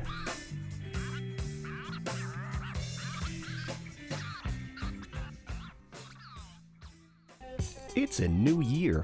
You deserve something delicious. You deserve craft beer. Red Light Red Light Beer Parlor is your place for amazing craft beer. They've been doing it since the beginning of the craft beer movement, and there's a reason why they love doing what they're doing because they love craft beer. In house, award winning brewing, 300 plus bottles, 26 beers on tap in a very cool, comfortable, laid back environment. Great bartenders and food trucks, and it's just chill. It's just a good time. You need to check it out. If you've been before, you need to go back. And if you haven't been, what are you waiting for? They are located in the Audubon Park Garden District at 2810 Corrine Drive. Going tonight. Tell them you heard about them on Scotch and Good Conversation. Your third question. Did you ask me three? I feel like you asked me three already. Let's rewind the tape. Okay. There was uh, something about some things. It was a twofold question. yeah. Oh, yeah, yeah. Uh, is there any more bourbon? Right there at, at, uh, at your feet. And I'm going to assume you asked me a question, so I'm going to move on. We have two more. Question number seven for you. And this one I've been looking for an answer for for a while. At this juncture in 2018, why haven't we made a better distribu- distribution vessel for toothpaste? Um, Well, which uh, distribution vessels are you familiar with? Well, there's the squeezy tube, Yeah. and then there's the new fangled plastic tube. You haven't tried the toothpaste aerosol? Are you kidding? Yes. Okay. I don't get out of the house much. My wife does a lot of the toothpaste shopping. around. Personally, I think toothpaste should be designed more like silly string, Okay. Uh, or or like um, Cheez Whiz, Okay, so I, I'm on. Mmm, tastes like cheese. Yeah, yeah. That, that, just rinse it around. and it should be propelled by super super duper strong nitrous oxide. Okay, that sounds violent. Puts it all into It just sounds like whole new. You, know, you spit out and it's nothing but toothpaste and teeth in your uh, in the sink. Yeah. No, why would it? What's your experience with nitrous oxide? Uh, oh, oh, none. it's laughing gas. Zero. I forgot. I forgot that was. I was thinking something else. No, I, I wish it sounds nitroglycerin. Yeah, no, I, I uh, no, no, no. I was thinking something would shoot in your mouth like violently. Yeah, not not a gas, more like a. Uh, I, I, I don't know what I'm talking about. So, so, so, uh, new toothpaste is on. I feel like someone at this juncture probably should have come up with something better than the tube, right? Am I wrong? Why can't they put toothpaste in the handle of the toothbrush that's super concentrated? Okay. And all you do is squeeze. Oh my god, that's a great idea. Yeah, it really is. Yeah, I really, you need to get on that. Or Let's or erase that part of it. I the did nope, can't do it. You, you need to, to put it in a, in a uh, certified letter and email it to yourself real quick. Because Or look, email it, uh, mail it to yourself Um, one thing that I've gotten past in your uh, life. post bachelor Uh huh. is the need to like limit the term of your toothbrush by a by a shorter period than what you think it is. Yeah. Like my wife, she throws away toothbrushes after like a week. You know they're really bad for the environment. Well, that's why we only use wood toothbrushes with natural. This is uh, yak hair. Okay, sure. This yeah, is- yeah, it- porcupine quills. No, it turns out it's actually from their pubic region. It's really short. Well, no, it's been bleached It's like like with Brillo that- pad. with organic bleach. Yeah, yeah. I, I've got. I, I don't use a lot of like like hippie organic things, but I got a, a very cool uh, toothpaste toothbrush that they give money back to, to the poor, and they they they're, it's it's and I can't think of the name of it for the life of me, but it's got a huge head. The head on it's about that big. It's a big, wide thing, and it gets up in your gums. It's glorious. It's it's like a massage for your whole inside of your mouth. It's, Speaking of massage for the hole in your mouth, That spider. Can we p- press pause so I can go to the bathroom? Yeah, yeah. Hold on one second. I'll get Rosie out. Hold on. We're almost done anyway. Hold on one minute. Pee pee break. This one's long. This might be the longest episode I've ever done. Wow. Yeah, yeah. Setting new, It's new, records all the time here at Scotch and Good Conversation. Um, the last question. This, and this is silly. It's, it's uh, who do you know that I don't know who brings something to the world? You've got Bono in your phone. Can you get him on my podcast? Hmm. No, probably not. Well, the thing about Bono,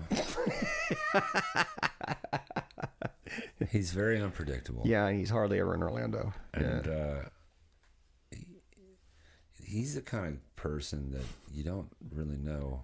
It couldn't hurt asking him. Yeah, You yeah. never know. But, No. he's, but he's also obviously really busy and he's being pulled in a lot of different directions. And Someday he's gonna get. He's gonna come in my spare room. Oh. Rosie's gonna bark at him.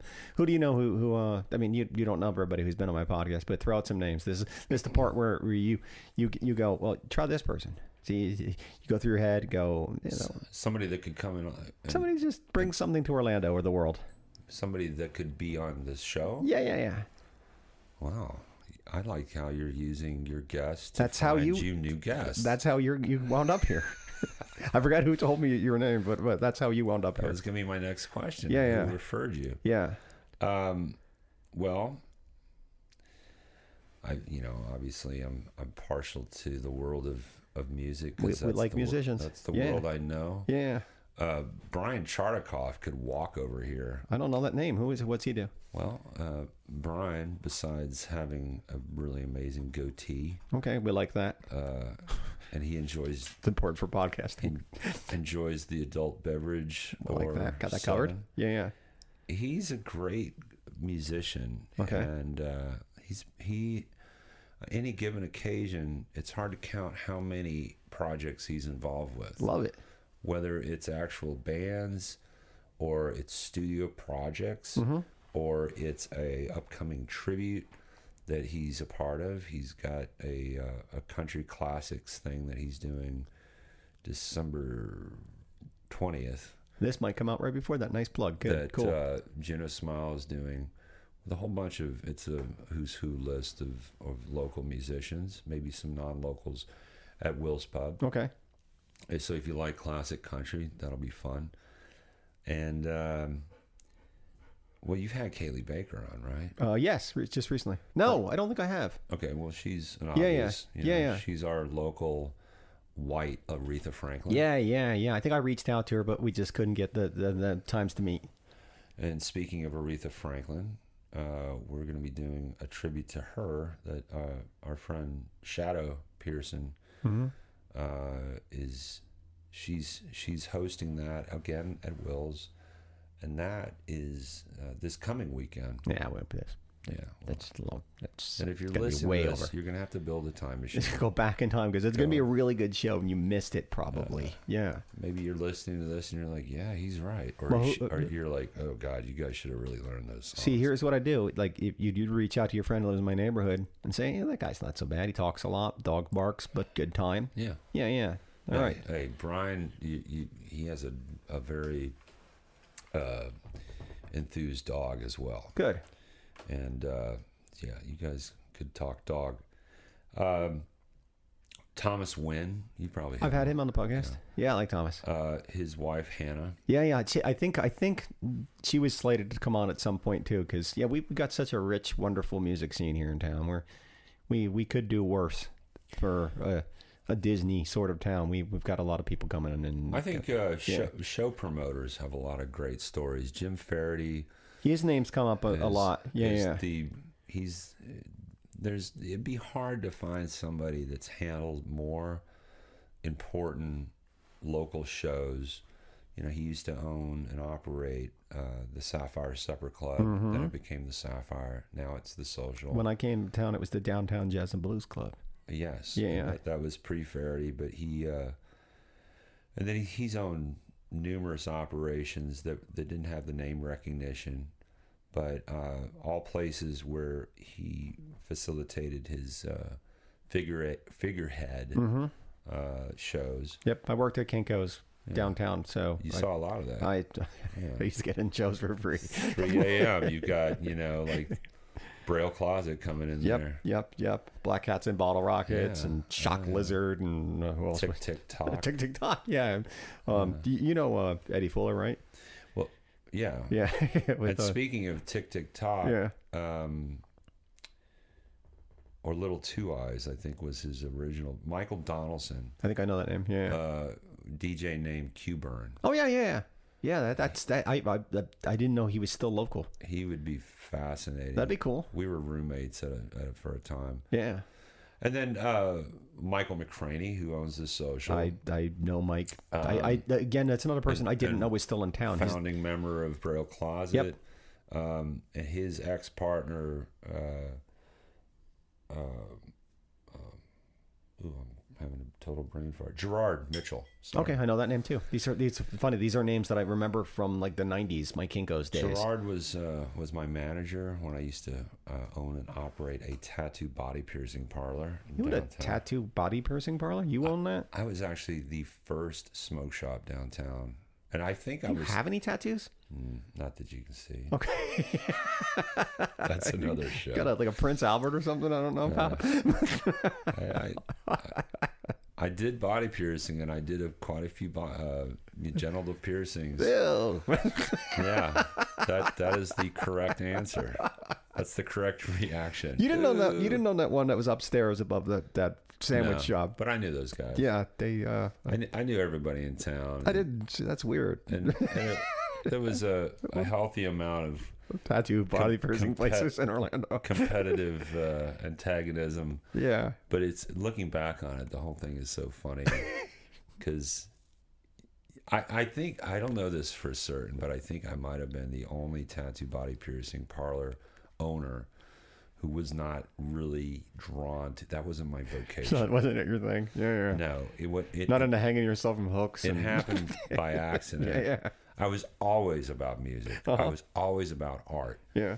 but um, you know, long story short, I, I uh, because I was also really loved to travel, I uh, fell in love with Indonesian clothing, Uh-huh. specifically from Bali, and I wanted to go to Asia, and uh, I designed my own clothing line. My mom helped me make the prototypes. I went to Bali, and that led me eventually, uh, well. You know, not just doing wholesale, but I was selling stuff at festivals, and then eventually I started selling this stuff. I had a, a retail store Okay. in downtown. I feel like we can go for another hour and a half, but I got another podcast to record. It's crazy. the drop shop. I didn't know you were the drop shop. Didn't, Yeah. didn't know you were the drop shop at all. It was Mike Johnson and I. That's uh, funny. And, and and Dave, who got ran out of town because he, uh, the DEA popped him for like uh, conspiracy to sell hundred thousand hits of acid. That's a whole nother story. Yeah, that, that, that is another whole Um, story. you know, he's still on the lam. Okay. Well, uh, so he can't come on the podcast. But anyway, Yeah. um, you know, so I was trying to do something really original, and as some of you in Orlando know, it's hard to make a living doing really, truly mm, stuff that's you know off the beaten path, and, and you better have deep pockets because we're getting there. Yeah. Anyway, Yeah. no, it's man, it has improved We're, so we're, we're getting there. much. Yeah. I'm talking, but but hey, I'm talking about early '90s. Yeah, yeah, no. I, when we came to town, it was We- Disney. yeah, we had Disney. you know and Yeah. and, and so i i i i got into doing the tattoos and body piercing out of a a need to stay alive Yeah.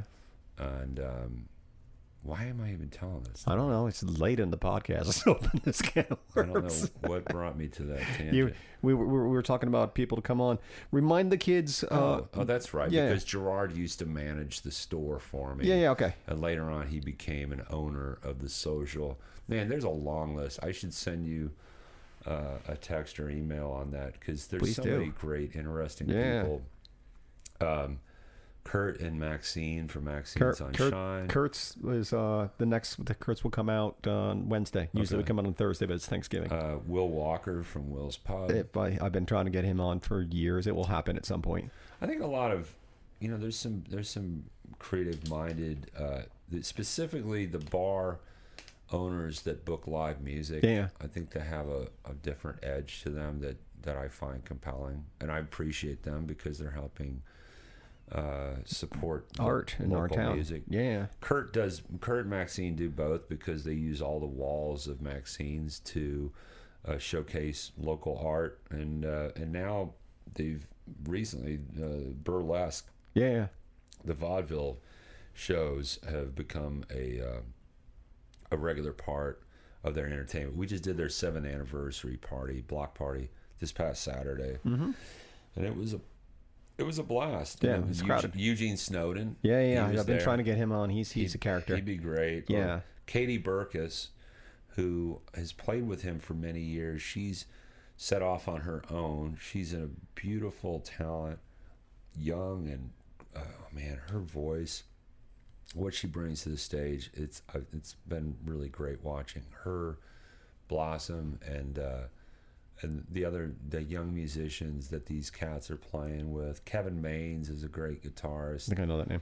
Um, and I mean, if you go down uh, Eugene, Ten Pints of the Truth on Wednesdays at Will's, Yeah, yeah. Little, Little Indies. Little rather. Indies, yeah, yeah.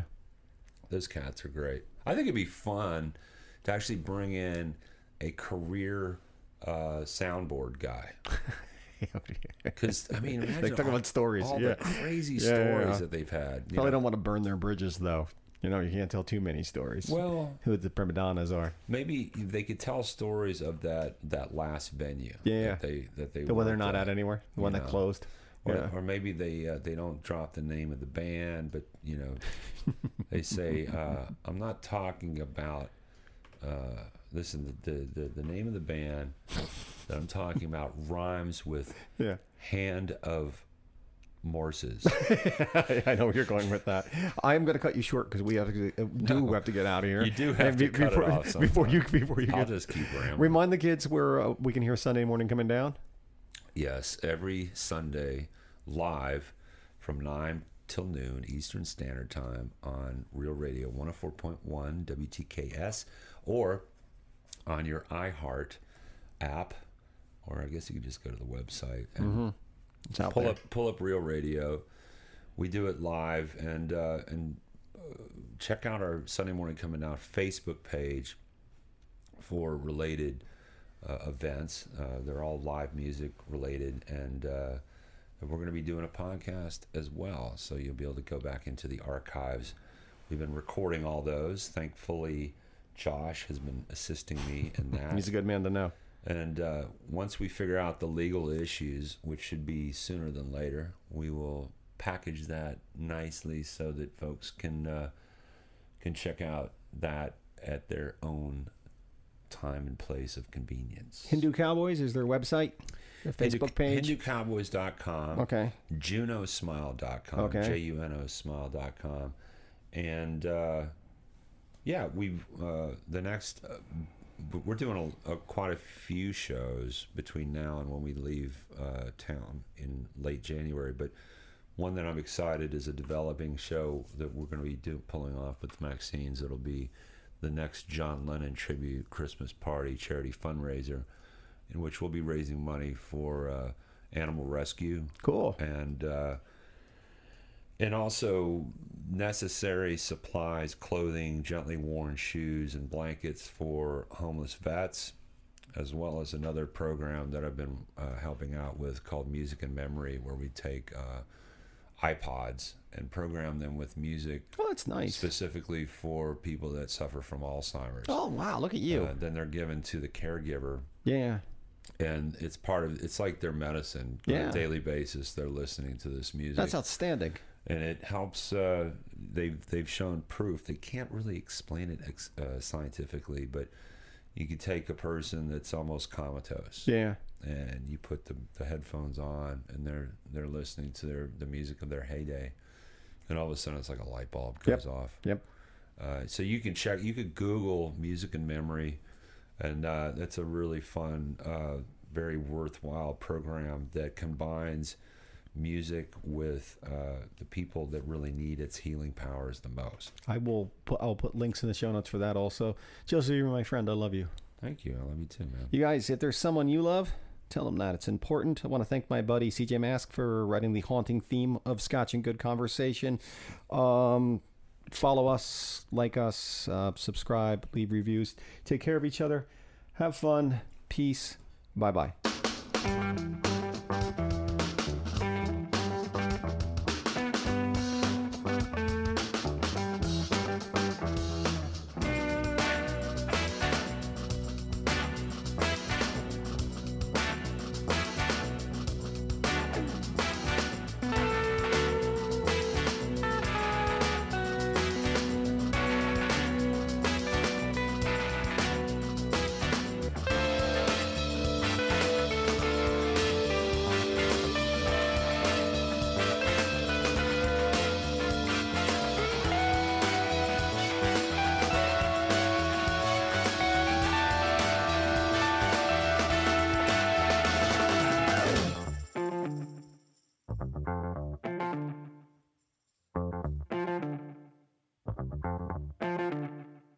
A PFT Media production.